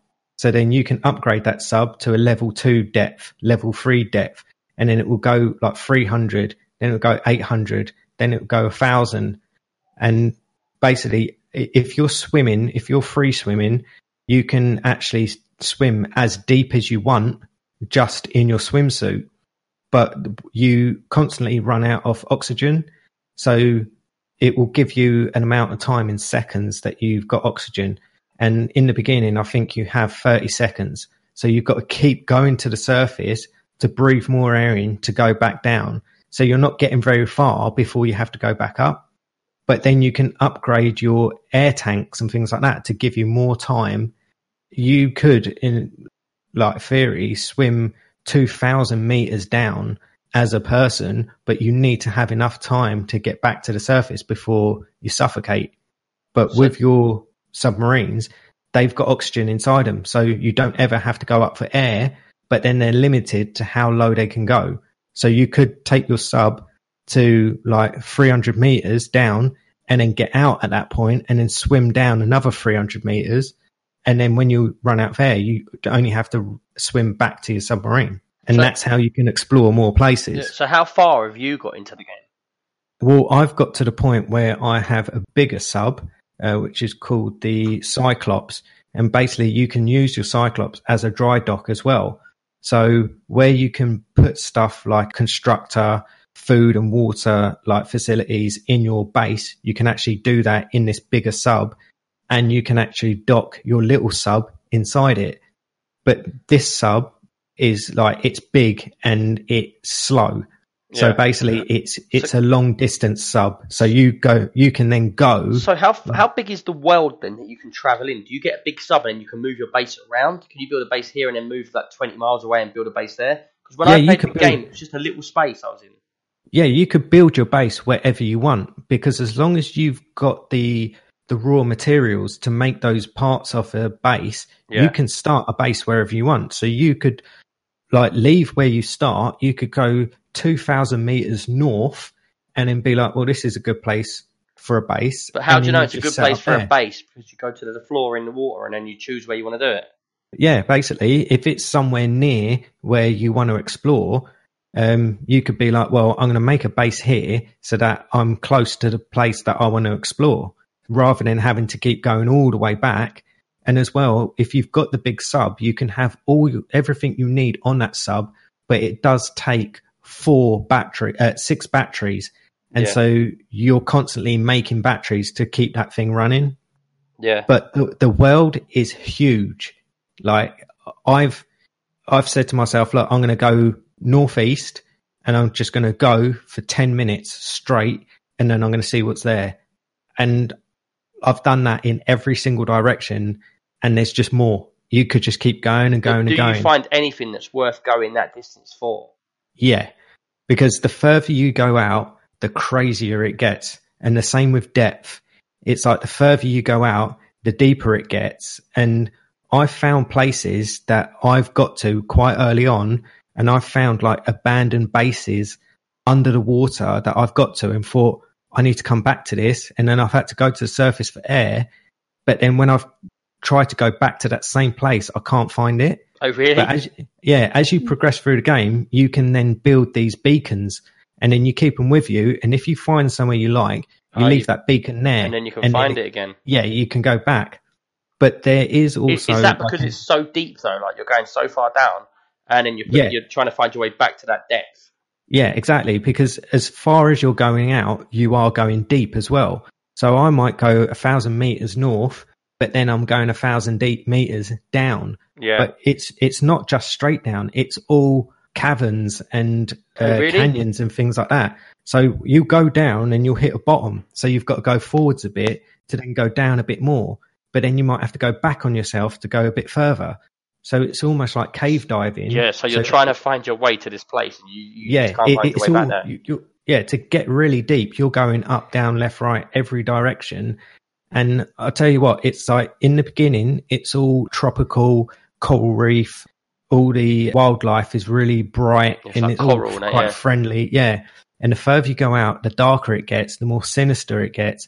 And some of the, the things that you come across, I've heard about noises it- and stuff. yeah, it's genuinely scary Really? because yeah, because I play it with my headphones and they're noise cancelling, and then I I play it in the dark as well, and you're kind of just going around, and the deeper you're going, the more anxiety you're feeling Yeah, because you 'cause I- know how I deep you're going actually- and how was- dark it gets. I was playing a game on my stream, and I like normally what I say to people: look, I'm going to be streaming. If you're playing in the same room as me, try and hold your language to a minimum with swearing and stuff like that. And Tim's like, "Yeah, I'm playing Subnautica. Yeah, yeah, I won't swear. Don't worry, it's all good. I won't swear." Within two seconds, he's like, "F word," and I'm like, "Wait, what did I just tell you?" He's like, "Sorry, a shark Yeah. came up behind me." Yeah, and the thing is, the, these animals are demonic looking as well. It's not just like you're coming across a great white shark. You're coming across something that's like a snake. It's probably about 50 meters long Really? and it's got the face of a demon and it's just coming right at you. And you're, you're about the size of a football compared to it in your you little one man now or sub. not? Well, things like that, I, I don't think you can. I don't because you can upgrade weapons on your vehicles and you can have these torpedoes on it. Yeah, And but you're just going to piss it off, basically. yeah, pretty much because these things are huge. In the beginning, you see these things that are equivalent to like a blue whale on our planet, Yeah. and it, they're they're almost like an island so it's not set on Earth then. underwater. No, no, this is an alien planet. oh right. So you basically you've crash landed on an alien planet. But yeah, it's you've got a whole like plethora of all different types of animals, and there, there's one thing that looks like a crab, but it's it's almost like a brain with eyes in like Attack a glass from Mars. attack from Mars. Exactly, Mars that's what it looks. Yeah, it it looks like that, but on crab legs and like something like that. Oh it just God. pops out of nowhere, and you're just you're going around in the dark, and you see all the the uh, bioluminescence, and you Yeah. think, oh, this all looks really nice because it's all gone dark. Then that comes out. yeah, and then that you just hear the noise, and then you're like, "What was that?" And then you you stop and you look around, you don't see anything, and then all of a sudden it's just there in front of you, and these eyes are just looking right at you, and I swear it's like you poo yourself. Poo yourself. Have any of you others played this? No, I haven't played it yet. What about you, I haven't Shell? played it. Yeah, I played it when it like came out, like Yeah. you said Same before time as all me. these updates, and yeah, and I've heard about the updates, and So do you I still haven't- own it? yes, So you oh, you can get back into that then. I, yeah, I plan to. I've just got a massive Might- list of games might and get not enough it. time. Yeah. Might, yeah. It's Sounds a long very game. interesting. Don't Yeah, lie, it- Wacky. You're going to be playing PUBG. well, I ain't played games in ages. you do The love a bit is- of PUBG though, don't you? Yeah. Yeah, with this, like with the storyline as well, um, you do have like you're not the only escape pod. So you've got a radio, and every now and then a message comes through on your radio. So you listen to it, and it will say, "This is escape pod 13. Uh, we've crash landed. Like we've got this problem. Like, can someone come and help?" And then at that point, it then gives you a beacon of where that signal's coming. From. So coming you from. got missions as well. Yeah. So you don't have to do it straight away at any point in time. You could be like, oh, I'm near that. I'm going to go over. But you'll go over and then it might be destroyed. But you can then go inside and you can check to see What is there take from it. anything, yeah, anything left behind. And they might have a, a, a box that you open and you get like whole things like you might get batteries, stuff like that. But you might actually get the blueprints as well. Yeah. Um, and then it's the same with like parts of the ship. You'll get a huge chunk of ship that's like at the bottom of the ocean. And when you go over, you've got a cutting tool. So you can go over to it and you can cut a hole in the door, swim inside, and then start exploring in this section of the ship.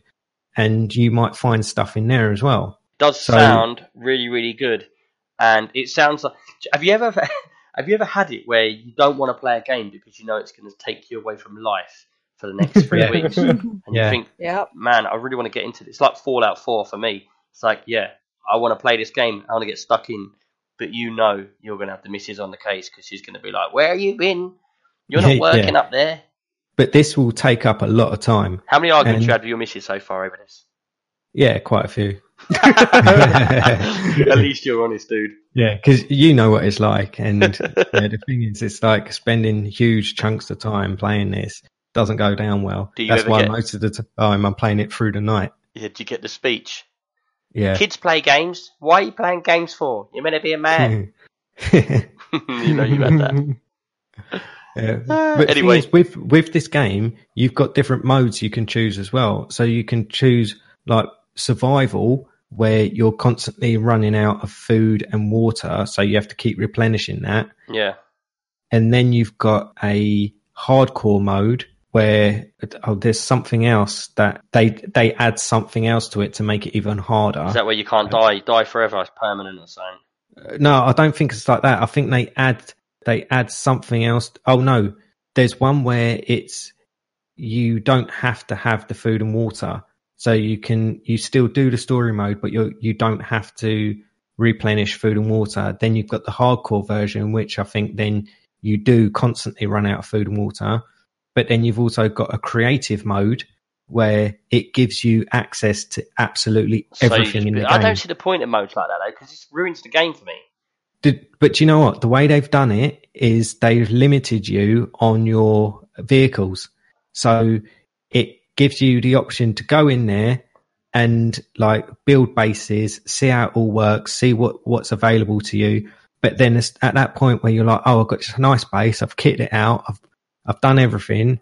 Now I want to explore. And then you realize oh, I've only got this little thing that pulls me around Yeah. and you've you've got a, a limited amount of distance you can go with that, and then you think, yeah, now now I actually do want to play the game, mm. and Yeah, but that, that I did- sometimes ruins it because you do that and then you want to play the game and you're like, oh, I've done this all once.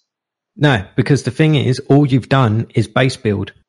You haven't explored anything because you're limited to the distance you can go. And then that's when you think, well, actually, I want to get back into the main game and play it properly. So this game would be mad if it was just multiplayer, Mm. even if Yeah. it was just co-op. Be really good.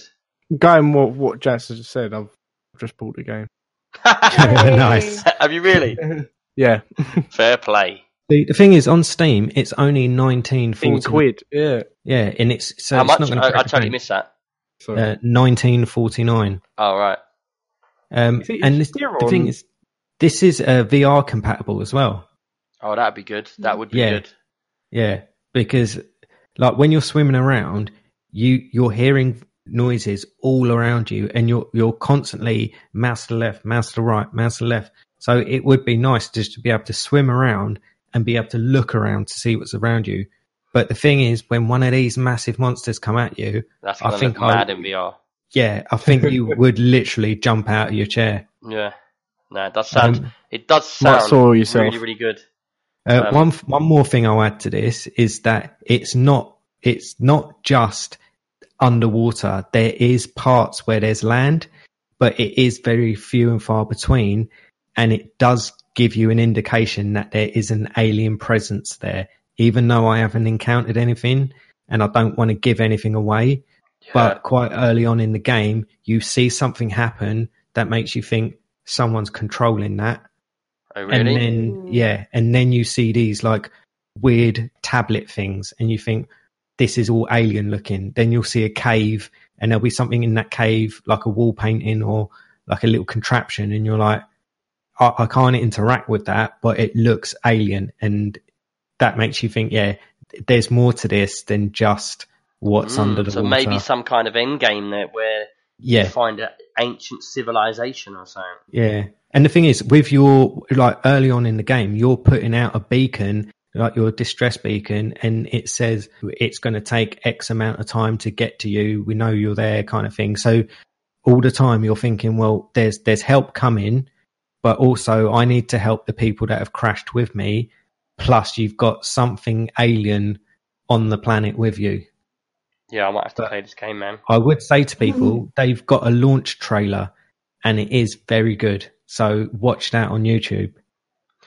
Cool. I, I might have to get back into it, but you'll, I'll disappear off the radar for a month. I'm definitely going to give it a go again. I think it's something I need Yeah. to take a second. But yeah, that's Subnautica. Everyone's playing it at the moment. It's just been Mhm. properly released, hasn't it? So everybody's Yeah. on it. I'm sure there's Oh, loads do you of know people what, as well? streaming I even bought their t-shirt.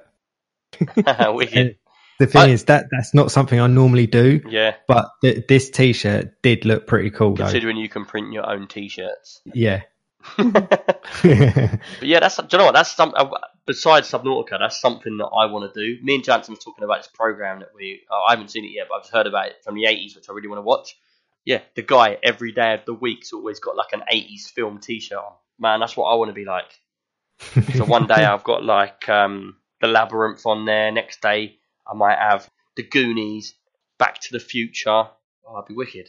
Just can't yeah, but if anyone's ones. thinking of the program, it's the Goldbergs. yeah, I haven't even seen the program yet. He's telling me about how Yeah. good it is. It is funny because like I think there's three seasons now, and literally every single episode he's wearing a t-shirt off some 80s film. Yeah, Isn't the. Goldbergs on Channel Four or Uh, E4, or something? yeah. Yeah, but I haven't I haven't seen any of them, but I want to get into them. But right, that's Subnautica. Moving on, check it out. Let us know what you think. Right, so Shell, this month I believe you've been playing Her Story, which everyone Yes. would have heard me speak about on podcasts from probably quite a long way back in the beginning of the podcast because it was mm-hmm. something I really wanted to play. It really intrigued me about this game, about the way the setup is, about how it's all about videos and about you working out what's been going on. And actually, mm-hmm. my missus started playing it, and so she said, like, don't play it while I'm playing it. You'll tell me what's going on. So I never actually got to finish it, and then I told you Oh. about it, and you was like, yeah, I'm on that. And so, what do you think? I absolutely loved it. Really? I played it, yeah, I played it from start to finish in one sitting. I was Did you totally really? addicted. I did, yeah. How many? So, how long did it um, take you? A few hours, yeah. I kind of got in a bit of trouble with my husband because I had stuff to do, but still, it was worth it. And you're like, I'm But listening to I- her story. I got totally immersed. So it came out in June 2015 and it's a full motion video game. So basically it's live action. Yeah, it reminds me of the old fashioned games. You know, back in the day when you did like the shooting games, it was when they 1st Uh-huh. could do like the most basic realistic video, and it's like Yeah. a cop jumps out from behind a car and you shoot him. It's Yeah. like it's like one of them sort of video things, wasn't it? I loved it. Like, I'm not going to give too many spoilers, or any spoilers away, hopefully. But it's set at a computer, like a really old school computer, and you're going through a police database. Yeah, And you're first given, um, like, I think it's like five videos, and you watch these videos, and then you can make notes and stuff like that. And then through watching these videos, you have to kind of pick up keywords and stuff, and you can search this police database that you're yeah. So it's like kind she's of like hacked into. I was. Uh, this isn't in the actual game. This is just how it is. But it's like, yeah, I was in the nightclub, and then James did this, blah blah blah, and you're like, oh, Yeah. nightclub James. So you're like typing them into the search database, and it Mm-hmm. Yeah. pulls out new videos if you get a keyword. Exactly. And you watch through all these videos and try and piece together this story of this uh, murder. And it's just, oh, I was totally, I was gripped throughout the whole thing. And I actually ended up getting a piece of pen and I wrote like two pages full of notes. Yeah, because it's It actually the woman, isn't it? It's her being interviewed in Yeah, the police so station, and then you've Mhm. got numbers of videos, like all the different clippings of videos they've took of her, but they're all in the wrong order. So you watch one, and it Yeah. might be her at the end of the time where she's been being recorded, and then you've got to find something in there that then relates back to someone else and Yeah. someone else and, And someone else. It's different interviews as well. It's like, um, she'll be wearing different things each time and it's different interviews and she'll be talking about different parts. Yeah, And as the police are obviously investigating, they know more, so they're asking different questions, which is why you need to listen and pick out the keywords that you're going to be looking up. But Yeah. it's it's the it's a great story. There's a really good twist, which I'm not going to give away, but I oh my god, I screamed, and my husband thought there was something wrong with me because I was like, oh, I've got it, I've got it. And Really? I just oh yeah, he came running in. He was like, what is wrong? And I'm like, oh, nothing, nothing, nothing. And I said something, and he was like, oh right, you're still playing that game. And then he got into it as well. Like he was sat like next to me playing his game, like looking over and watching. And he was like, "Oh, you should look up this word." And I'm like, "Oh, that's such a good idea." And it's it's it's really good. Like I so got into But it. it's it's so relaxed as well because it's like you're Yeah. not doing anything apart from looking at this old screen. Is there anything else Mm. on the computer screen because it mimics a police screen in like a police precinct? And literally nothing. Like there's. But there's I thought there was more to it. Pops up. No, there's icons on screen and you can go to different sections, can't you? It doesn't really do anything. That just kind of it's Yeah. just an old school computer, but it kind of tells you how to play the game and stuff. But And about there's so many videos, and like halfway through, you'll get an IM message, like MSN Messenger. It's proper old school. yeah, of someone asking whether you're ready to quit to finish because obviously you found out enough yeah, and then there's just a wonderful ending to it but it's just really good it's a crime fiction you try and solve it in your head as you're playing along and you as i said you can make notes and yeah. So star like special things and try and piece together if you're someone like my missus, she loves watching crime programs um, Yeah. where there's someone's been murdered, and then it's just a normal program about all the police and the, and the detectives going around and interviewing people and and trying to work out who did it and why they did it and stuff like that. But this is like watching a film, but you're controlling the film because you're Yeah. controlling which parts of the snippets of film you're watching, and they and are all out of order yeah, they're all real films. They're real live films of, of this Mm-hmm. woman talking in the police cell, Mhm. doing interviews of her, and Mhm. yeah, it's just I've never seen a game like that before. and there's so many different parts of her story that she'll talk about and you're like it's i just loved it i loved the kind of brain teaser aspect and Yeah. the whole like piece and pieces together Could you and- imagine the person who actually made the game writing down all these scripts and and making up which bits to say Yeah. to try and keep that like secretive? Because it'd be hard. it's very clever Give away It's straight very away. clever. There was one particular video that I watched and it kind of clicked in my head that this something happened and I was like, oh, so I searched that keyword and it Yeah. completely opened up the story. And then there was like 50 other things that came on from this one video. And it was just so interesting and I, oh, I loved it. Unfortunately, I think it's probably only a one time play game. Yeah. I don't think I could play it again because You it's know the ruined. I know story, the yeah. story. Yeah. See me, But if there's I, I was just typing in games like random things. Oh, really? Yeah, like toilet or like John or something like that. Oh, my word. and I, That's and I did come up with a couple of things, like a couple of videos Yeah. did pop up. So you basically cheated. but it's not really cheating because you can. It's weird because you watch the first video and she might be talking about how she went to a nightclub and she got speaking to a random guy, but you don't know the name of that guy. You don't know anything about where the nightclub was or anything like that. So then you're like Mhm. nightclub, blah blah blah, and you're like hmm. And she might Mhm. mention a song or something. So you mention like something to do with that song, and then it will come up with a video where she's talking about a song that she was listening to in her car while she was driving somewhere, and then Yeah, but There's if you're typing in words, well. like if you're typing in random words, just hoping to get a hit, That's No, like but- a police detective saying to her, "So who's John? I don't know. Who's James? I don't know. But you could who's get lucky. Jeff? You might I don't go- know. Who's Alex? Oh, Alex is my brother. Yeah, exactly. But that, that's not how it works. But that is how it works. They might go, they might turn around to her and go, "We know what you did, to John." She go, "Oh, I didn't mean to kill John." Yeah, I know, but that's because they've got motive to say that. But you're just like, all right, some. It, This let is going back to the whole every, PUBG line in the grass loot Yeah. crate thing, isn't it? That's it. Like putting every Man. man's name in, hoping to get a hit. Man, when are you going to realise I've got through life getting where I get to by guessing? I would I would say Nick's Nick's kind of theory doesn't work so much because there was a few times where I got stuck myself and I was like, I don't know what to search now. So I did do randoms and 90% of the time the random words I put in was nothing. Like I just typed in like murder and things like that and it was all videos I'd seen before and I was like, oh, I need a new angle. So yeah, it's just it's just about paying attention and making I as I said, I made two pages worth of notes as I was playing this. yeah, it is, And it is a I really good little game. it. It's really cute. It's a really cute little game, and I really, if there was any more like that, let me know. I would love to play more like that. Yeah, I would definitely Uh, is this the game? I'm not 100 percent sure because there was another game like this that I had played before, which is like a murder mystery sort of game. I thought it might be coming out uh, as another game as well. Like there are different sections of it coming out. That's what I believe. This, I don't know. This seems to be a pretty well-rounded game. It there's definitely a beginning and there's definitely an ending. Yeah, so I, I think there there might have been at some point it was where they was going to do series. So you do this game 'cause it's quite a small game, isn't it? You do this one, Yeah, and then very the small. next month you have a different one, and next month like or the next game you have a different one. Um, I'm not 100 percent sure on that, but I remember my missus saying something about it that if it was that good, someone to look up. I'd love to know. yeah, Yeah, because it wouldn't be that hard for them to do. Because once they've done it once, they do the exact same thing, just with a different storyline, different Yeah. actress. Add, add, maybe there add is, there is something else one into thing it. at the end that wouldn't make. Oh, I don't know. yeah, for There's, that some- there's something at the end. Yeah, it would be. It would have to be a totally different. Yeah, but that's what we're of- saying. It could be, be Yeah. like uh, some policeman's diary of the different murders Yeah. and things that he's Yeah. solved. You know, and you Could be like through. cold That would be cases. So you're yeah. you're trying to solve cold cases, so they've got a load of them in storage. But it could be good because they Cold could do like different ones. Like you do this one, this is an easy one. Do this one, it's hard. This one's extremely hard. This one's Yeah. like on professional level where you've got to pick out like proper hardcore stuff. You know, Could be I like you love have to look at evidence as well. Yeah. Yeah. H- Oh, how I much- would love. I'd be all over. how that. much was the game now? It's five ninety nine, and that's dollars. I'm afraid I can only get it in dollars, so it's five dollars ninety nine. So it's not that expensive. So it's only a, ch- a cheap little It's game not. which you get a lot of fun out of. So Yeah, I like. I, I had a lot of fun with it. As I said, I spent all day playing it, and I did it in one go because I didn't want to put it down. yeah, because I've So do you know what the you funny thing is? game. I've seen that game all over the place on like all the different internet like cheap sites for like a pound. Yeah, It's, it's all over the place, and it's something that got overlooked and not many people got involved with. I don't know if that's Yeah. because of the old format, the way it looks old on the computer, but that's the way it's trying to look.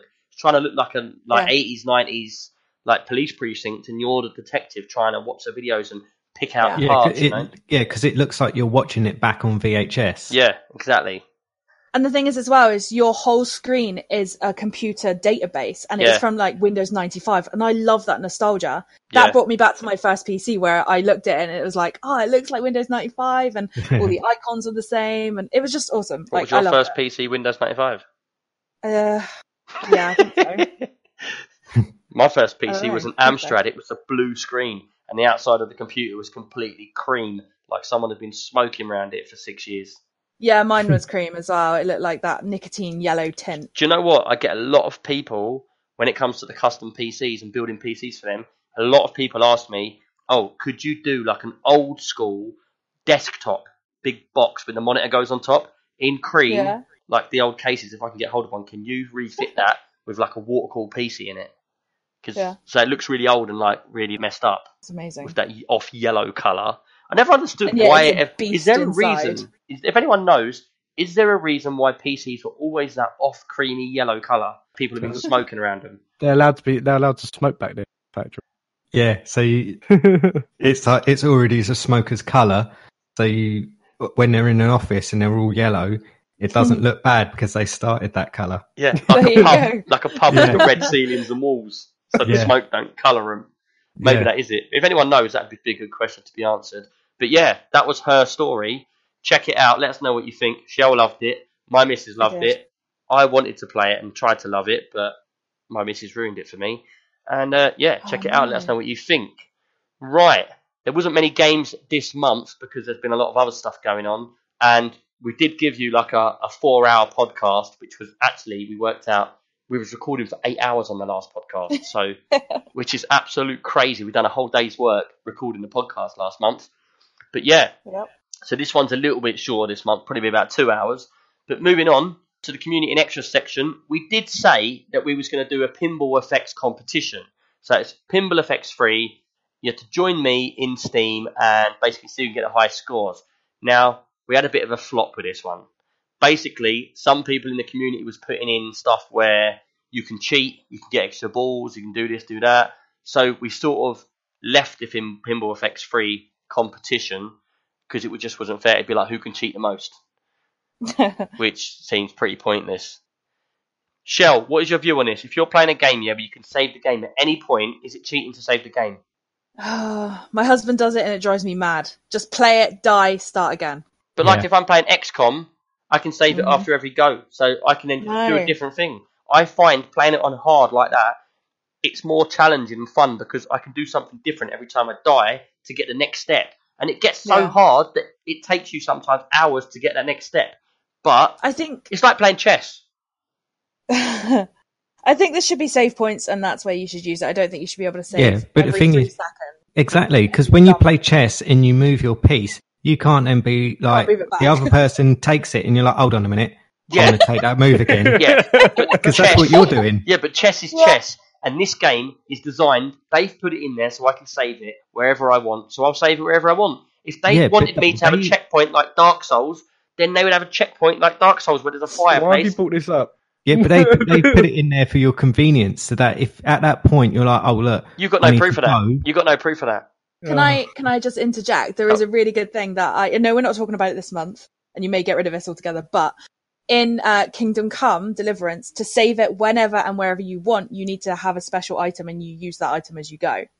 I think that's probably better. If you want to save it at any given point, you should have to spend something in game Yeah, to do but that. the point is that I'm getting is it's down to the devs. If they've put it in the game where I can save it after every go of doing a strategy game, that's their fault.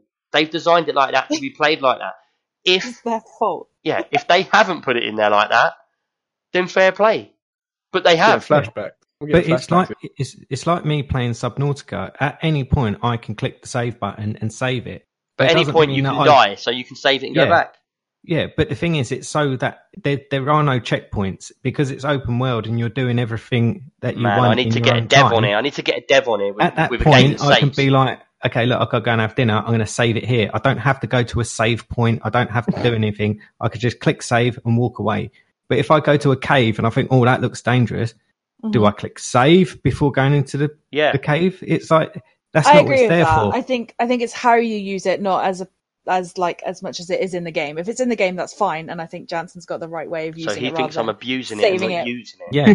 yeah, yeah. yeah. And devs You're- will you're be like, abuser. do you know what? We're going to take saves out and it's going to ruin it for and it's going to come down to you. So now Oh, I've ruined that's really loot fun. crates. I've ruined free to play.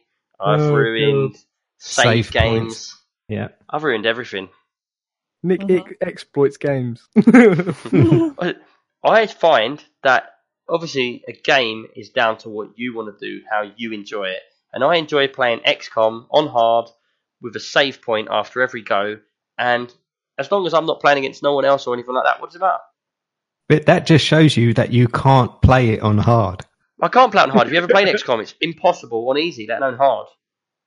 I know, but that's that's the thing. It's like you'll get someone who play it and hit it in one go and never die. Like with Dark Souls, someone playing it with bongo drums and never die. And someone But playing it with a frying pan and someone playing it with bananas. Yeah, and the thing is, me and you will play it and we'll die every five minutes. We're Um, dying. Yeah, and what happened with that game? We'll stop playing it. There you go. yeah, but it didn't. It wouldn't matter if there were save points because I'd save it, die, save it, die, No, save it, because you'd die. save it, do a little bit further, keep trying, and then save it again, and save it again. This is pointless anyway. Let's move on. I'm a saver, and you're not. We till should put out a poll. Twitter I poll, there you go. Yeah. Same with loot boxes. Oh, we don't want to go down that road.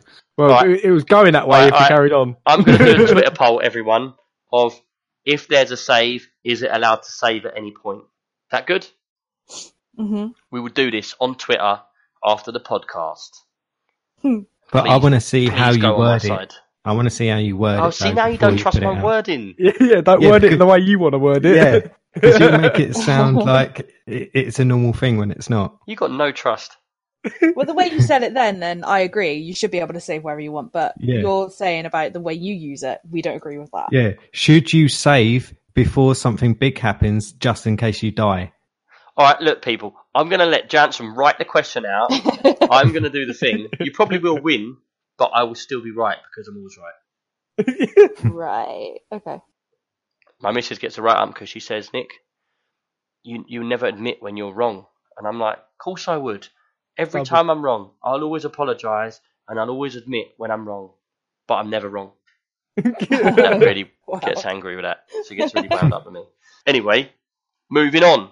Pinball effects. Yeah, wipe the slate with that. That's done. If anybody wants any competitions with any other games, which we haven't got any cheats for, which can't save and you can't get extra balls and you can't do anything to get in front of anyone else, then fair enough. We'll do a competition for that. Text us on Discord what you want to do, and we'll give some prizes and stuff like that. But apart from that, we're on to the questions, and we've got quite a few questions this week, so uh, it's going to be quite exciting. We do the same as normal. I'll read the question out, then you lot can give me your views on it, and we'll go from there. Yeah. Cool. Yeah. Right. I know this is a bit of a tongue twister, so I'll try not to mess it up. Nixel Dev sends in.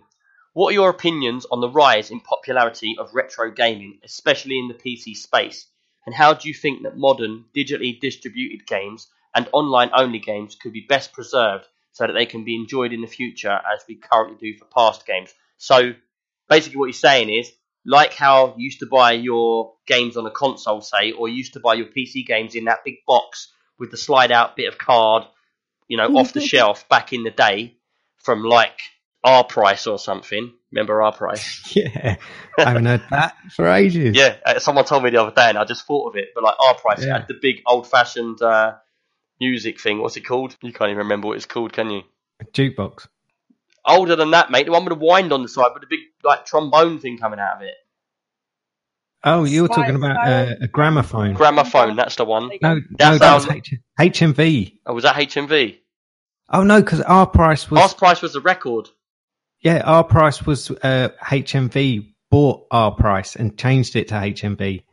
Yeah, but it was it was a gramophone, and Yeah. that shows you how old it was. and it, uh, yeah, the dog looking at it. yeah, That's HMV, yeah. that's a But, bit um, random, isn't it? Dog looking at a gramophone. Yeah, But but do anyway- you know? Do you know what that uh, that was all about? No. The dog looking at the gramophone. Uh, HMV actually stands for His Master's Voice, Mhm. and the gramophone, yeah, and the dog is looking at the gramophone because it's showing you that the quality of the voice that's coming out of it is so realistic that the dog thinks it's his master. And that's why he's looking at the gramophone. See, Yeah, I've just randomly come up with that about HMV and Our Price, and Jansen's got a fact like that. You you earn ten stars for that. Because there's going to be a lot of people like me that didn't know that. That's quite good. I've learned something new. I'll tell someone tomorrow about that. That will be passed on as a web of, I don't know, Uh, information. wh- what is it they call um, pub knowledge or yeah, something like that, isn't it? So it's just what you talk about it's doing you down the pub. Yeah, useless it's- knowledge. Though I will say, a bit more useless knowledge. The dog's actually called Nipper. I don't know what I. Yeah, the, the little white dog from the HMV is. So right, Nipper. so it's called His Master's Voice. That's HMV. He's Mhm. looking at the the gramophone. Because the voice is so good or Mm. real or whatever, and the Mhm. dog's called Nipper. Yeah. There you go, it- people. I think the more I I, think know. the um, picture actually came from a really old um, painting. All right. Yeah, Don't quote me on it. I think it did. I'm pretty sure Yeah. it did. yeah, yeah. because I, I remember seeing something about the original. Yeah. And Right. the do- that dog's called Nipper. Anyway, Sorry. so Carry young. on. back to Nixel Dev's actual question, which we started 15 minutes ago. but I, I guarantee Nixel Dev, you got some good information if you didn't know that already. he was basically saying when you used to go into the shop like that, you'd buy your computer game, you'd get a physical copy of it, and then you'd put that in the shelf. Ten years would go by, twenty years would go by. You could always go back and you can play that game again. And basically, he's saying what's going to happen, you know, with these digital downloads, like say Steam. Say Steam dis- disappeared off the face of the earth tomorrow.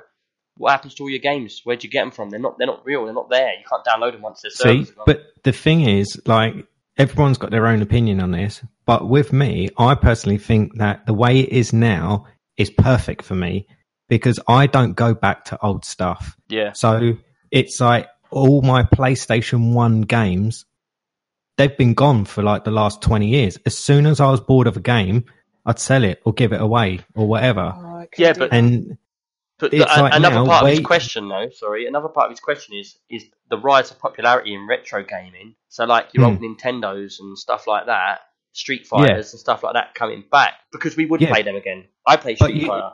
yeah, but the thing is, you've got digital copies of it now. It's Mhm. like, yeah, why would I then get my old Nintendo, dust it off, and then put cartridge in it to play it through an RF cable on a 60 inch TV when I could just like get an emulator on my PC and have every single retro game that's ever been made in about 10 But- seconds? Yeah, I think you're wrong the there. Same. It's not the same. Yeah. You have that nostalgic, the smell, the feel. Like Yeah, I'm It's with same thing Nixel, if you Dev, said to and Shell on someone- this. if you said to someone like, "Oh, let's just bung on an MP3," Yeah. and then you got someone who's got this like record that's like Yeah. 50 years old. Let's do a Oh. Twitter poll, and me and Jansen get one one. there you go. I think there's something there's something about it. It brings back the memories and nostalgia. Yeah, I, yeah, I personally would want to go through the process of setting it up and the Yeah. whole blowing in the cartridge and thing, getting it to work. Yeah, Yeah. There, there is there is a big thing with nostalgia when you get old Yeah. stuff. But the thing is, if I I've got a Master System two under my bed, Mhm. and it's it's just been there for four years. It hasn't done anything. And the last time I got it out and I plugged it into the TV, I played it for five minutes and then put it back, and then it sat there for another two years. But it's the point that it's sitting there and you know that it's there. That's the point. It's Yeah, like but I it's keep all- going back to. Do you remember Hero Quest, the board game? I played that as Yeah. a kid. Talk about it all the time, and I want it just to sit in the corner of my room so that when I want to get it out and blow the dust off it Yeah. and play it for ten minutes, it's there. but the I think thing a is, lot of you've, got Correct. these like Raspberry Pi boxes and things like that that you can do retro gaming on, and you get the ones that actually look like mini NES or mini, Yeah. mini Super NES. You've got mini mini Mega Drive. You all these little things where they know that the, there's the market for like nostalgic gaming, and you can plug that in, and you will get the same effect that you had when if you were plugging in an original one. But at least with these ones, they you don't have to blow on the cartridges to get it to work Yeah. and it probably connects with a HDMI cable. See me. But what you, what you see on the screen is exactly what you would have seen back in the day. Well, not really, because you actually get up upscaled ones to 1080 4K, but still looking with the graphics from before, but upscaled. Whereas I've got uh, an original Mega Drive here, like an original original Mega Drive, and I've got Sonic and games like that here. And you know, I put that on, and my kids, Jesse and Leo, are like, "I can't see the picture," and I'm like, "What do you mean you can't see the picture?" They're like, "I can't see the picture; it's too blurry." And yeah, but the thing is, they can't see the picture because they're modern, like you, Yeah. Jansen. Yeah. You're all Yeah. about new and not about old. You're all about going forward and not looking back. But Yeah, but the there's other- a the million thing people as out well there that is are the what you- yeah. But what you played it on back in the day when I had my NES, I was playing it on a 15 inch Yeah. TV, and now if I plug that into my 60 inch TV, the pixels are so big that you can't see it properly. Yeah. It hurts your face. Yeah, It literally hurts. But that's yeah. why you have to go original, don't you? And you have to get the old monitor out and the old stuff out and play it get, on get that. the old TV out as well. Yeah. Yeah. See, I think there is a huge market for original retro gaming, but Yeah. my for me personally, I'm all about what's next. So, yeah. And that's like, the thing that I'm getting at. That's why it's pointless talking to you about this. Next. Yeah. All right. Maybe I'll The stay out this one. the, the second part of it, the second part of his question was pretty good because I was I was reading on this like some games that are, came out like ten years ago but had online don't like they've shut off the servers so there's no online anymore. So Exactly. you can't play that game, the online version of it. Yeah. So what what the only way they can preserve it is if they just keep like if developers and stuff keep it going. But that's, That's the only way it works. because I've played games where like you've got old games like I'm not hundred percent sure which ones there are, but you've got like Quake and stuff like that, and Mm. people love the game, and then one day they just it's just not making money for them, Yeah. but they've got this Mm. server running where people are playing on it, and it's like Mhm. how long do we hold on to this for? Yeah. But what they could do is they could bring out so you can have your own server. So it's Yeah. totally in your own network or whatever. Mate wants to come round. You want to play Quake with ten of you.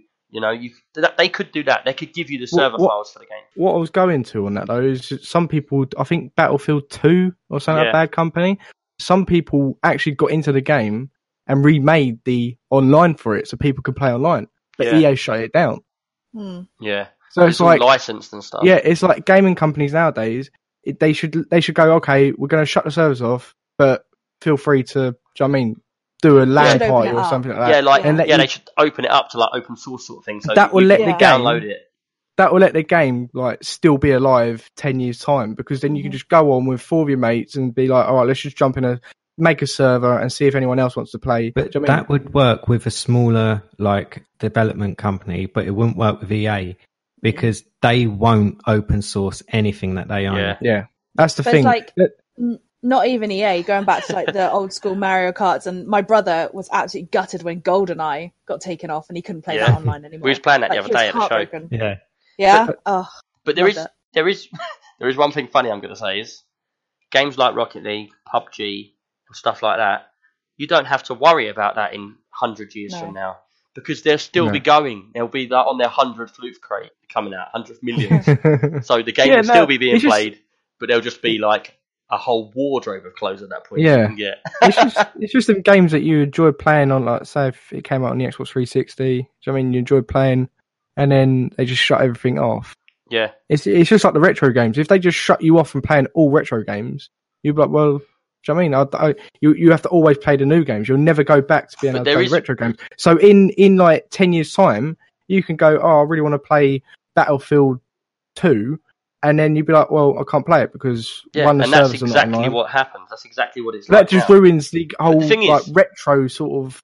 I know game. people that won't buy games. Like, say, uh, just as an example, like I know a couple of people that will not go with Apple on their phone anymore because when did you know when you're say you've bought like a hundred albums, you paid tenner for each one, yeah, and like so, say you died, no one can like your next of kin can't Yeah. have damn albums. It's wiped. Mm. That's it. You you once you're gone, your phone's gone. So and it's Yeah. the same like Steam. What happens with my Steam games when something happens to me? Can I pass them on? No, you can't. They're gone. Yeah, So No, it's no. like you don't have no collection anymore. So Yeah, but that, that doesn't bother me at all because I think when I'm dead, I ain't playing my games. So I don't care what happens. I ain't playing no games. no, but like the thing is, the only way yeah, what I was watching or reading is the only way these sort of games, like online games and stuff, can survive is they go into um, museums, Mhm. and the companies will allow them to like do like a four way LAN in a museum, yeah, but that, they won't allow. that'd be a wicked Yeah. museum. I'd work Yeah. there. The only way. It, what, I think they draw the line on one museum because they tried doing it online, but you had to pay to go into the museum. Yeah. like you had to pay to play the game. So then the museum, uh, so the uh, publishers are like, nah, you're not But that's making not a money bad way, though, is it? You out get, of com- our game. get a computer game museum where you go there and you can play all the old games and they've Yeah, got servers running. So good, yeah. EA and people like that can go, yeah, like look, we license it to you to run for, Yeah. the, for the history of our game. But, it, But- again, the museum can't charge. Once they start bringing money into play, yeah, that's when the publisher are like, well, you're making money off our game, yeah, which is like 10 it. years old. No, you're not doing it. So they, I think they shut it down on one game. Uh, um, museum tried doing because they were charging Yeah. people to go in. So One overall, thing with retro gaming is that ages ago, before you had the internet, retro gaming was all about single player or two players on one screen. Screen, yeah. mm, Yeah, I was gonna say you're concentrating a lot on multiplayer. Yeah, so you, you can you can go back to that era of gaming whenever you want. In a Yeah. hundred years' time, someone could go back and play Turtles on the NES because it's all single player. Yeah. But it's it's the whole thing of like this multiplayer era. That's where you can't go back to it because you need the servers to be able to play online. yeah. But as well, if you went to play something online, it might be you and two other people, but you're Yeah. trying to play PUBG where you need 100 people and there's only three people on the server it is quite funny. because it's so out of date. It's quite No, funny it's that we're talking about this because I actually started opening up in the community on Discord playing um, Transport Tycoon Deluxe. There's a version of it called Open Transport Tycoon Deluxe, and it's a remake. It's totally open source. It's completely free to play. And the first thing they've done is they've upgraded the server so everyone can have their own server. And it's like that game is probably 25, nearly 30 years old, and it's still out there and it's still got a massive following. Like the amount of Mm. servers running on there. But what they've done is they've taken the game where you can normally have, say, I don't know, three square miles by three square miles of land, and everybody's playing in that game, building their towns up and building all their transport up around the towns and stuff. But what they've done now is they've opened it to modding. They've opened it for people putting extra game modes in, and instead of having like like three square miles, they've got like three hundred square miles. So it's like they've made the game same as the original, so it's retro for everyone enough to get in and play. They've even done mods for upgrades for like all the graphics and stuff like that. But it's that's the way I think it should be done. You know, get a Mhm. game that was that old and it ran on like 300 meg, and put it so now it's three gigs and make Yeah. it up to date but exactly the same. That's what I love. The thing, the f- what I see it as is in like when I'm in my late thirties, going on forties. You're you're talking about like going play like Super Nintendo and stuff like that. But when I'm in my late forties, you know what I mean, I'm gonna be like, I want to go back and play Call of Duty World War Two's Crash out of the blue, or yeah, or just something out of the blue like that. And then you go on there, and all you can do is play the story. And obviously, because I'm from an online sort of era, Yeah. I'm gonna be like, well, I enjoyed the game when I played online, and mm-hmm. now the online's not there. So it's it's it's just like the new. I, I see where Nixel Dev's coming Yeah. from because he's like he's talking about like obviously the older people that played on like the NES and the Super Nintendo. I, I think at the end of the day, it's something that everybody feels because everybody wants to go back to their multiplayer game or their single player game, and and they want to have physical copies of the game. But we're going into the future, and Yeah. it's like Jansen says that the, the amount of people were changing, where it's now everybody's like, look, we could go back to that. We could keep like an Xbox 360 or whatever, but likelihood is you can keep it and play the games at single player, but all the games that are multiplayer are just going to disappear off the face of the earth, and that's just Yeah. tough luck. There's nothing we can do But about it. it's just it's just nature of the beast, really, isn't it? Yeah, Mm. so And the whole thing with like uh, digital games is that you don't have a, a stack of games sitting in the corner taking up Mm. space, and then when you're bored of them, you sell them all one Music Magpie for 60p. Oh, that's Yeah. one thing I was going to say about though. One thing that I came across recently is there's going to be a new company opening up soon. I can't remember the name of it, and they're hoping to rival Steam. And what they're actually going to allow you to do, I think we spoke about it briefly on one of the podcasts. Yeah, I think last month. Yeah. Yeah. you buy the game from them, and the publishers allow them to sell the game full price. But then they've also got a set price to resell the game, so you can buy the game secondhand or new.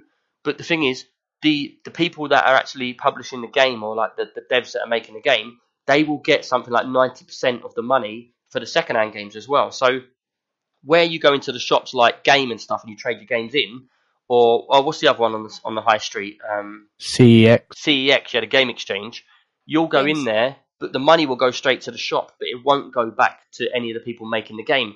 But this company, they're going to have set prices. So you buy the game new, it's this price. You buy the game secondhand, it's this price.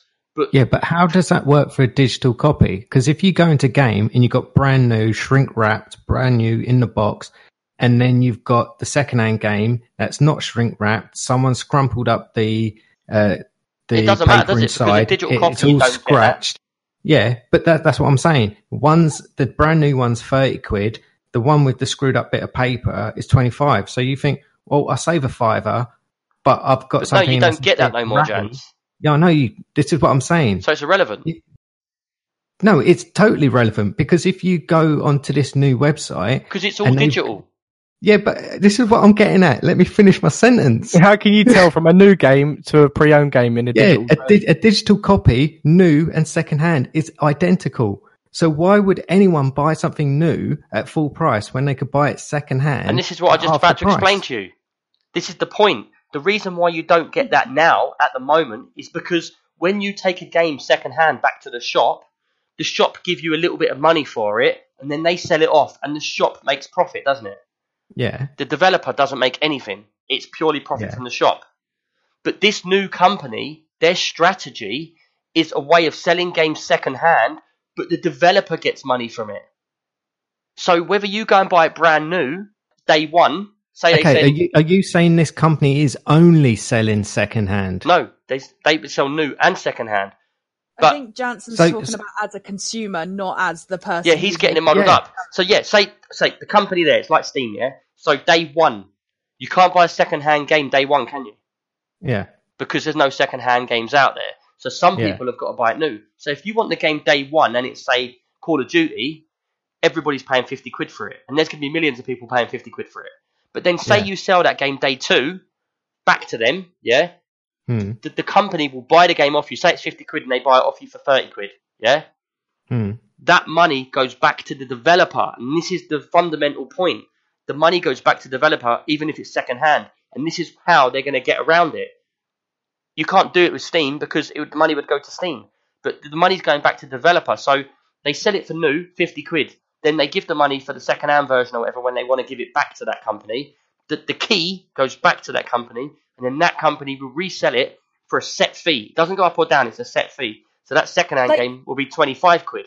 And then that 25 quid, 90% of the money goes back to the developer again.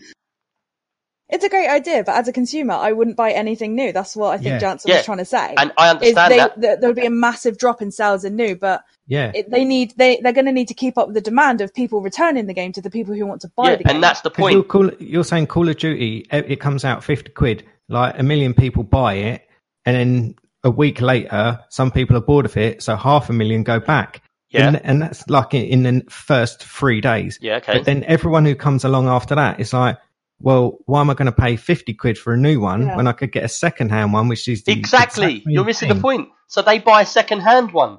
But it's Yeah. supply and demand. They only buy second hand ones if there's second hand ones to buy it. And if they do only buy second hand ones, the developer doesn't care because he's still getting 90% of the money for the second hand game. Yeah.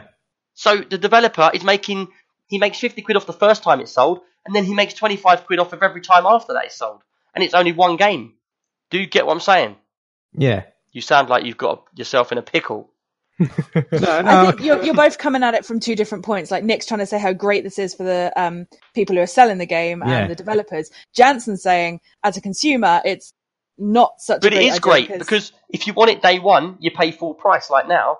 But if you're willing to wait, say ten days, if it's a popular game, there won't be any second hand ones. So you'd have to buy it new price. But if, But if it's such a great game, they're not going to return it as much as exactly, which means it. more people buying the beginning game. I don't know. So it balances itself out either way. But the point is, the consumer can buy it day one and pay full price, or they can buy it day five and get it half price if there's any available. And for the actual company, the developer, since when has a developer ever been able to make money out of a second-hand game? They haven't because it mm-hmm. goes to the shop. But now they're going to sell the, the, the actual developer's going to get the main money for the day one sale, and he's going to get the like ninety percent of the money Yeah, on the but that- second-hand that- sale. But what I'm thinking is day one sales will drop like a lot, like 90% or something like that, because everyone will be sitting there waiting for those second hand games. yeah. yeah. And if no one buys them, there ain't going to be none of them. So people will buy. So if you want Yeah, Call of but- Duty day but- one, But no one's, and- no one's buying the day one game because they're all waiting for the day two. yeah, And and, then, and, it- then what it's a happens? constant waiting game because everyone's like, well, maybe, maybe tomorrow, maybe Yeah, the next day. exactly. And then it's, it comes out on the first and by like the 15th, people are still sitting there waiting. Well, someone's got to return it. Like, Yeah. I, I want to save that 20 quid. Maybe you think, that's true, But you Jans. think how much? But you, you is think what I'm how saying. This is what I'm saying. Maybe that is true. But if it's a game like Call of Duty, no one's going to wait 15 days. They're just going to buy it. Like you, if you you you play, what's the game you play all the time? FIFA. You'd buy that day one. Who But plays what about the smaller games then? But like, no, what I'm trying to say is like, the, the, it's really good for the developers actually because the resale value. You can sell the same game Thank six you. times, and you can make so much money. And that's out of why it. they don't care if it's a second-hand game you're buying Mm. or an I understand where Jansen's coming from as well, because obviously everyone's be waiting. Oh, I'm going to get cheaper. I'm going to get yeah, cheaper. but it balances if- itself out. But the thing is, though, if they if they sell a million copies and not even one of them sell it, everyone's going to be sitting there waiting. But Yeah. that's but then that's And not that's up to you, game. isn't it? Yeah, If you want to wait there for ten days, there is or two a year- arguments, and I see both arguments on the both But, sides. but the I point think is, this which, will ruin the economy. it, it won't know because at the end of the day, they found a way. They really think this is going to be big, and they think this is going to rival Steam because everyone on Steam. If, would you go to Steam or would you go to this other company if you knew you could get half your money back if you sold it on? Yeah, I'll go to the new one because I know, like, yeah, Exactly. at, at the end of to- the day, so- I think my Steam library I could sell off now and make my money back. Yeah. So that's a plus for you. Yeah. Yeah, All right, from the developer's point of view, they're selling a game first hand, full price, and if they want to sell it again, they can sell it again and again and again and again. So full price first time and then half price every other time. And they're going to get Yeah. more than one amount of money for each key. You know, and there's a massive amount at the moment. There's a massive amount of people downloading illegal games, yeah, uh, and Yeah. and cracked games. This is also going to be like, if you can get a game for fifty quid, or you can wait a week and get it for half price. More people are going to be less likely to do that and pay for this second hand. But then the company that is the middleman, like Steam, or the company, whatever it's called, they'll be taking like 2% or something stupid from every single game and then giving 96% or 97%, whatever, to this company. So everyone's a winner at the end of the day. Your point is, is saying no one's going to buy the game. But if no one buys the game, then no one buys the game. Simple as that. But that's never hmm. going to happen because some people are always going to want it day one if it's a good game. There's It- two sides to it. And it's basically. entirely hmm. up to you as a consumer if you want to buy it for day one or if you want to wait as long as you've got to wait for a game to come on second hand. It's like it's exactly no different to history. It's no different to when you went into CEX and some Call of Duty came out and then you walked into CEX looking for it on the shelf and you're like, man, they ain't got none name in stock yet, and you know you blatantly did that. The thing is, though, if you Hold like on, a game, did you that- all do that? what? You walked into CEX at some point looking for a game second hand, and you're thinking, I'll get that when it's gone down in price. You walked into that shop, you looked down all the rows, you even went to the counter and asked the guy, Have you got Need for Speed Underground in at the moment? Second No, hand. And they go, I never bought second-hand games because I don't like buying other people's stuff. But that's just you because you're a bit of a weirdo. But anyone else would have done that, and I know that for a fact. And it's no Oh, different with this.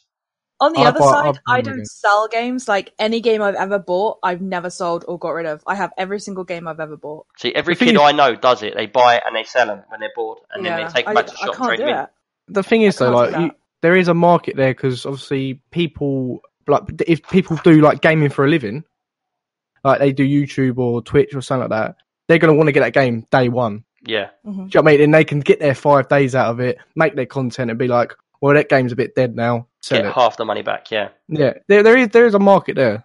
There is. But anyway, it doesn't matter anyway because this isn't something I've just made up. This is proved. It's a No, no. market strategy that they're coming out with, and it's going to Yeah. happen. And to me, I don't mind it because I pay full price for all my games anyway, if they're not given to me to review or something. And if I could buy them half price and just wait longer, yeah, I would be one of them people as well that would go, I'm not paying 50 quid for it, but oh, second hand one's just come on the market. I'll buy that for 25. Because I'm all right to wait, but some people can't wait, some people can. But anyway, that was just something I just wanted to say that's coming out. Can't remember the name of the company or anything, but it sparked a little bit of a fire in Jansen's belly. He's like, I'm not having it. It's not on. But yeah, I think no, I think no it was more how you were selling it. I wasn't trying to sell it. I was just trying to tell you what's going on. This Yeah, is the, know. this You is did the a Nick bad job of marketing. it. This is the Nick marketing. my, my mind works in peculiar ways, but it works. Anyway, right, let's move on. Nixel Dev. I hope we didn't bang on for too long about that and go into something totally different. But yeah, we do feel your pain and we don't really know what's going to go. I think it's going to be one where it's just tough luck. We're all going to miss out and lose our old games. Never mind. Anyway, crack on. Next question, and it's from Glutzy. And Glutzy's in the States like you, Shell. Yay. So, uh, Miracle. Americana. so right, he says, I just went on a headphone hunt, so I want to know what you think. Is sound that important, and do you or would you use regular headphones over PC specifics? So basically, would you use just normal headphones, or would you actually go for PC gaming headphones? Like, Uh, and then also he says, I also need a mic now, uh, and I'm not a podcaster. What standalone mic should I go for? What- Jan, Can I- this is your question. Oh, go on, Wacky, Oh, if you're in first. I was going to jump. I was going to jump in on this. Basically, it depends who what type of gamer you are. If you're playing competitive games and you want to hear everyone's footsteps, you buy a head. You buy a PC like game like gaming headset where you have the control of turning stuff up and down. Is that not just as bad as saving the game? what do you mean? Cheating. E- everyone does it. Uh, so everyone No, saves the game. that- yeah, no, but that's a It's tool. not cheating. That's a it's That, tool. that's like having a bigger screen. All right, it's like so I've got I've, I've got a SCUF gaming controller. It's got paddles on the back That's cheating where as I well. don't have I don't have to push, pull, but it's it's allowed in like pro leagues, cheating. so it's not cheating. Everyone uses them. So it's what not if I had? So say I had a tool like Jansen says. There was a big button on the side here, like a Stream Deck, and it had one button to save. So I'm all right. I've got the tool to save. So now I can save, save, you save. love twisting things. It's about abusing it, not But about basic- uh, having it. Going back to the question, it's like it really does depend who you are. If you enjoy your music, you know I mean, you you you'll buy a music. if you're Nick and you Fine. enjoy saving, Yeah. But yeah, if you, it really does depend who you are. And to be honest, most like gaming headsets nowadays have decent standalone marks on them, so Mhm.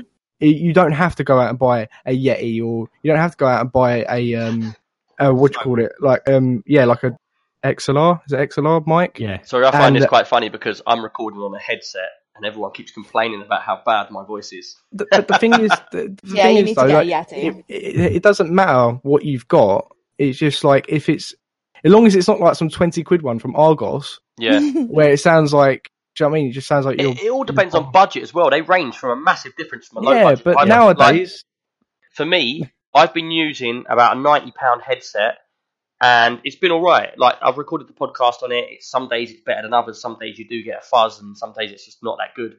But it does the job, especially in gaming. If you weren't recording a podcast, which I shouldn't really be recording on this, I need to get a new one.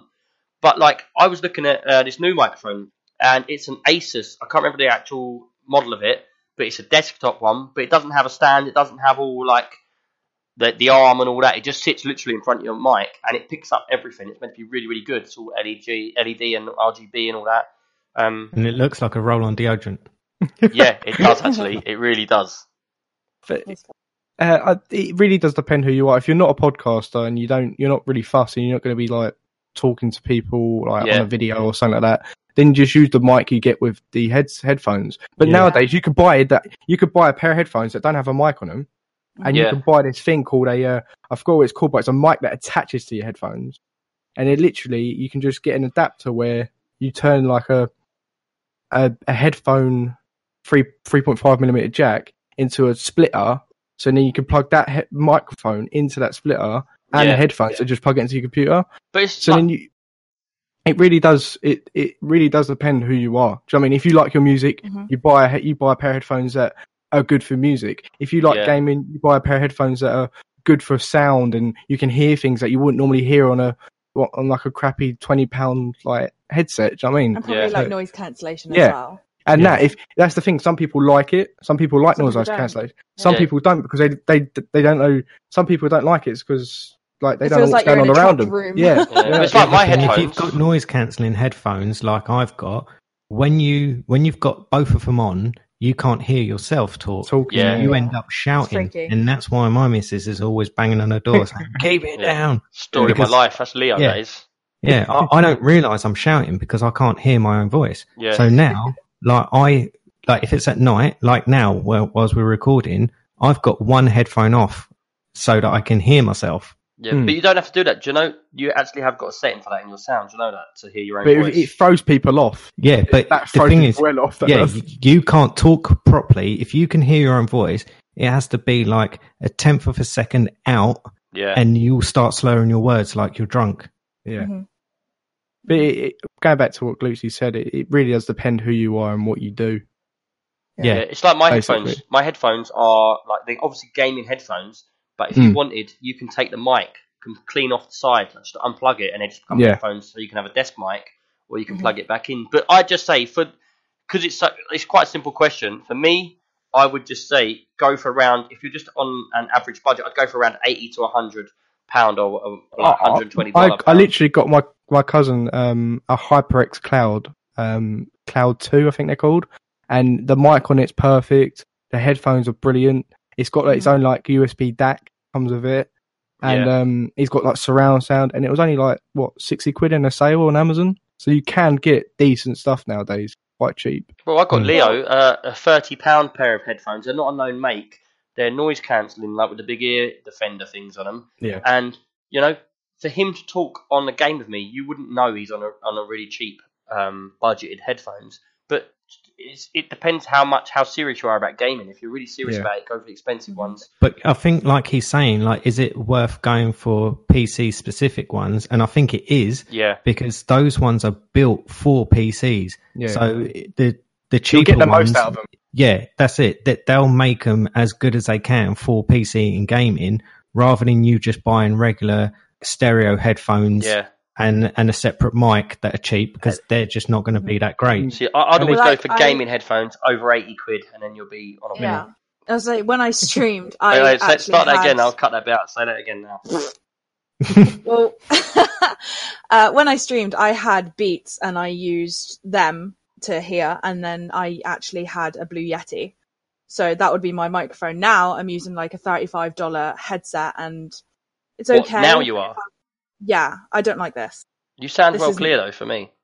Yeah, it's only a cheap headset. Like I'm very confused as to how they sound so good. But yeah, so that's what I used to use. And um, the only problem is I used to have a boom stand as well for my Yeti, so it didn't pick up any bangs and stuff. But it does pick up everything in this house. oh mate, So, my my arm Yeti, stand. Make sure that If I move my arm stand, everyone gets annoyed with me. yeah, It just creaks. It's like, yeah, but, but the thing is, it's like with my setup, mine's a studio setup, so it's designed for music production Mm. over Mhm. gaming, and it it does music production well because I've got studio quality headphones that are KRK, and I've got a Shure like professional microphone as well, Mm. and the whole setup together, the microphone and the headphones are probably about three hundred pound, Mhm. but it doesn't mean that I'm going to have a better gaming experience than you will on your hundred pound headphones because yours are designed for games. gaming, yeah. And it doesn't. Yeah. It doesn't mean that Well, you won't get like air blown onto the microphone because I've heard you do it Mm. about fifty but times. that's Yeah, yeah. But the thing is, it's like I I've always stuck with one company called Astro. They make really good gaming headsets.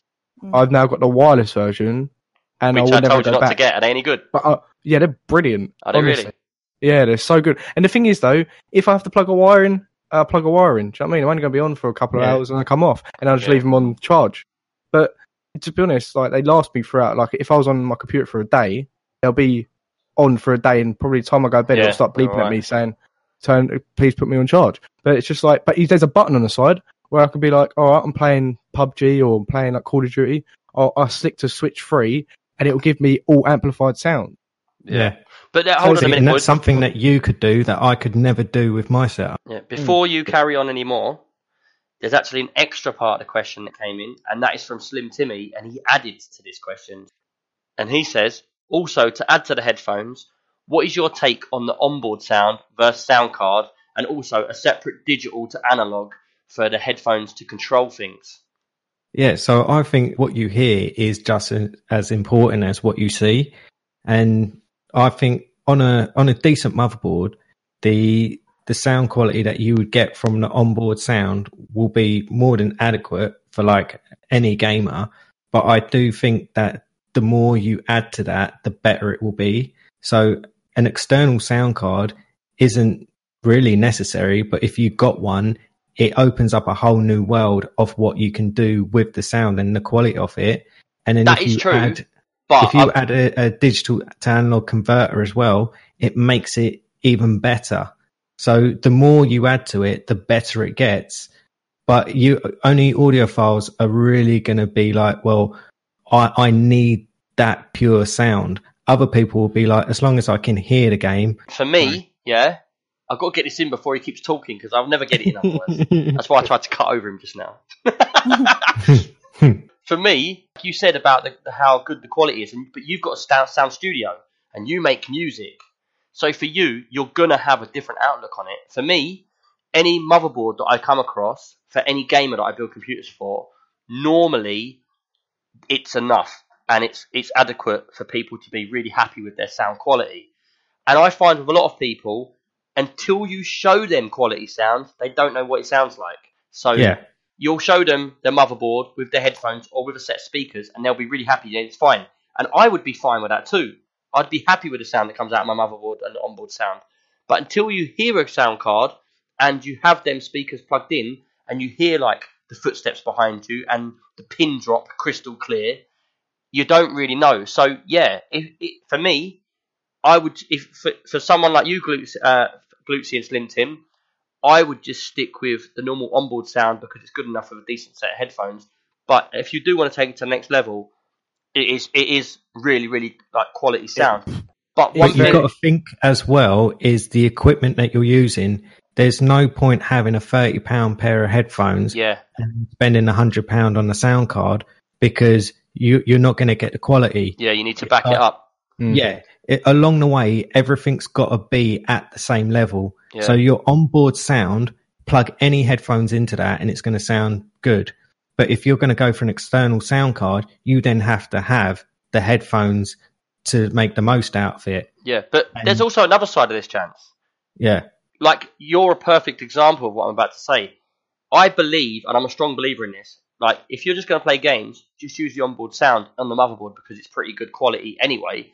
The more things you plug into that computer, the more problems you're going to run into, and the more chances of things will go wrong. Like Jansen, he's got a sound card, he's got his whole sound set up, and then when Windows 10 does an update, he loses all of his drivers, and and basically everything on his sound setup goes completely wrong, and then it takes him ages to sort it all back up, and that's happened firsthand to you, ain't it?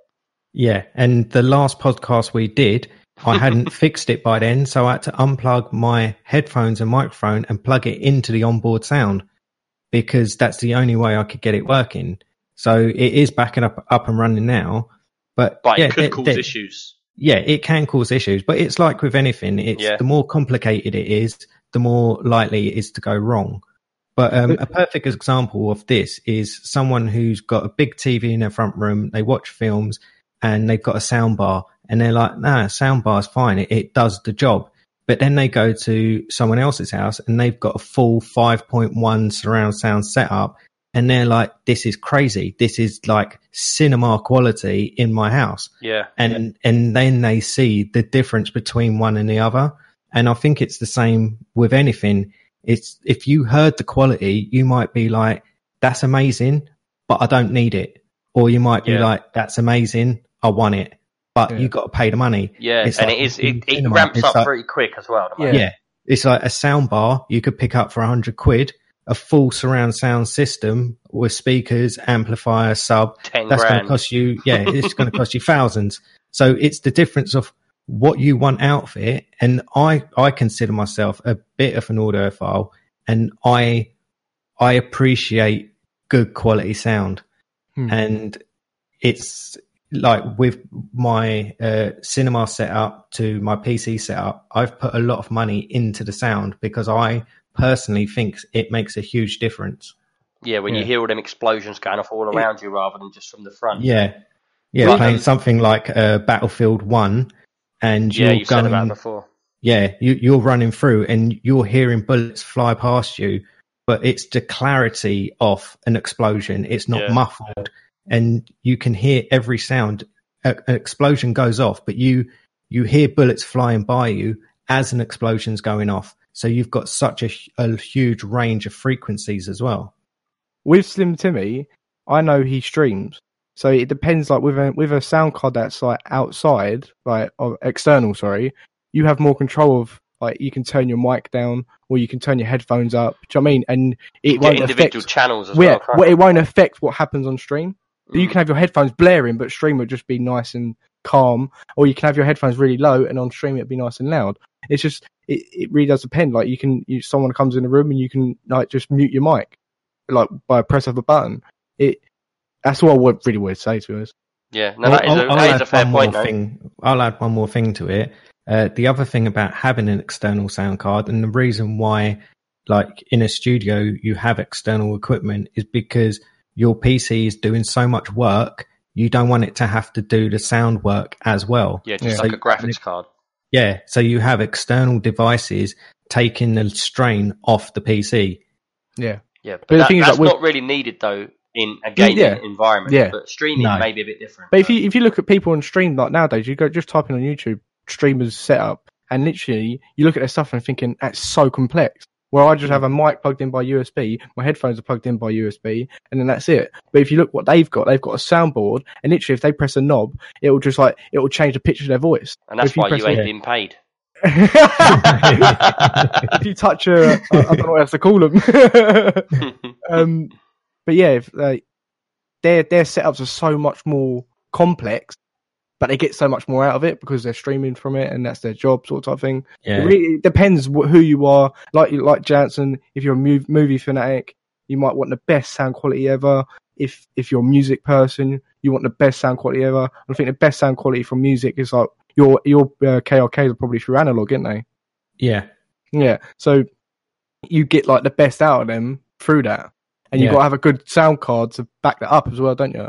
Yeah, So that's the thing. If you're going to buy uh, a sound card that costs hundred quid and you buy a pair of headphones at thirty, like again, what Jansen was saying, it's not going to work. Do you Yeah. need to be be ready to be like, all right, I'm going to buy a sound card and I'm going to buy a brand new pair of headphones, and then everything's just going to be like sound amazing. But it really does depend. It like again with the headset, it really does de- depend on what you do and the person you are. Basically. yeah. Right. So hopefully that's enough sound chat to uh, give you all the answers you need. Right, we got one more question that's just come in as we're recording. So uh, I'm going to read this one out, and then this will be the end of the questions. So King Bob one eight two says, "What are the three must-get games for someone new to PC gaming?" Now that is an uh, open question. We It could is, talk it a is long a time. really open question. That one. Now, three games that are must-get game for PC. Now, one of them straight away we're all going to agree on: Grand Theft Auto. If you're over Yeah. 18, Yeah. yeah, because that game is a whole experience in itself. We love it. Multiplayer, single player, whatever you're doing, just buying and and selling you, you'll cars. you'll you'll pay it, play it forever, and there'll be content coming out for that forever. One thing I love about it: new car Grand every Theft Auto month. 6. Yeah, It's like a car sales advert comes on every week, and it's like, get this new car. And you think, oh, I'll Yeah. go back and buy that. So that that, Uh, that would be one game we all agree on straight away. Yeah. Grand Theft Auto. another another game. You can agree with me or not. A battle royale game. I'm not going to say PUBG or Fortnite or this, Yeah. that, and the other. It really does depend who you are and what you yeah. play. Yeah, because Uh, I, was- I was going to say the same thing Yeah. because it that's what's relevant at the moment. And if you're new to gaming, you're going to have loads of people to play with if you Yeah. get in a battle royale game. But Yeah. again, if you if you're new to gaming and you want to get into a shooter, I would start off like a Counter Strike level. Do you know what I mean? There's, there's it, again, there's so many games. It depends who you are. But I think a, a battle royale game won't go amiss. Yeah. Um, I'll put my vote in, Good and shit. I would Put your say two pence in. Good. there you go. I would go for a massively Wait, wait, multiplayer. wait, hold on. game, Start that like again. something- Start again. I'll Alright, sorry. oh my god.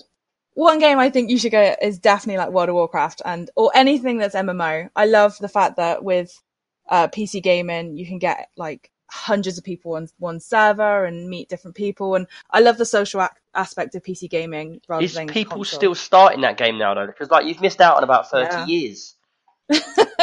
well, there's a new there's a new expansion either coming out or it's come out, Legion, and I played it for years and I loved World of Warcraft. And there's just loads there's loads of different MMOs now that would suit whatever kind of gameplay you're into. So Yeah. I would definitely say look into the different MMOs and depending on what you like and what your But yeah, gameplay as is. well, if you're new to gaming and you're just getting into World of Warcraft, there's Mhm. going to be a huge amount of content for you to work through as well. Oh, Yeah. Yeah. It would never end, ever. it would never ever end. There's always something to do in World of Warcraft or, as I said, other MMOs. There's just Yep. the worlds are expansive, the people are amazing, the storylines and the quests is just fun. So, to Hmm. me, Yeah. Another one I would go for, and you know everyone knows what I'm going to say. Fallout Four.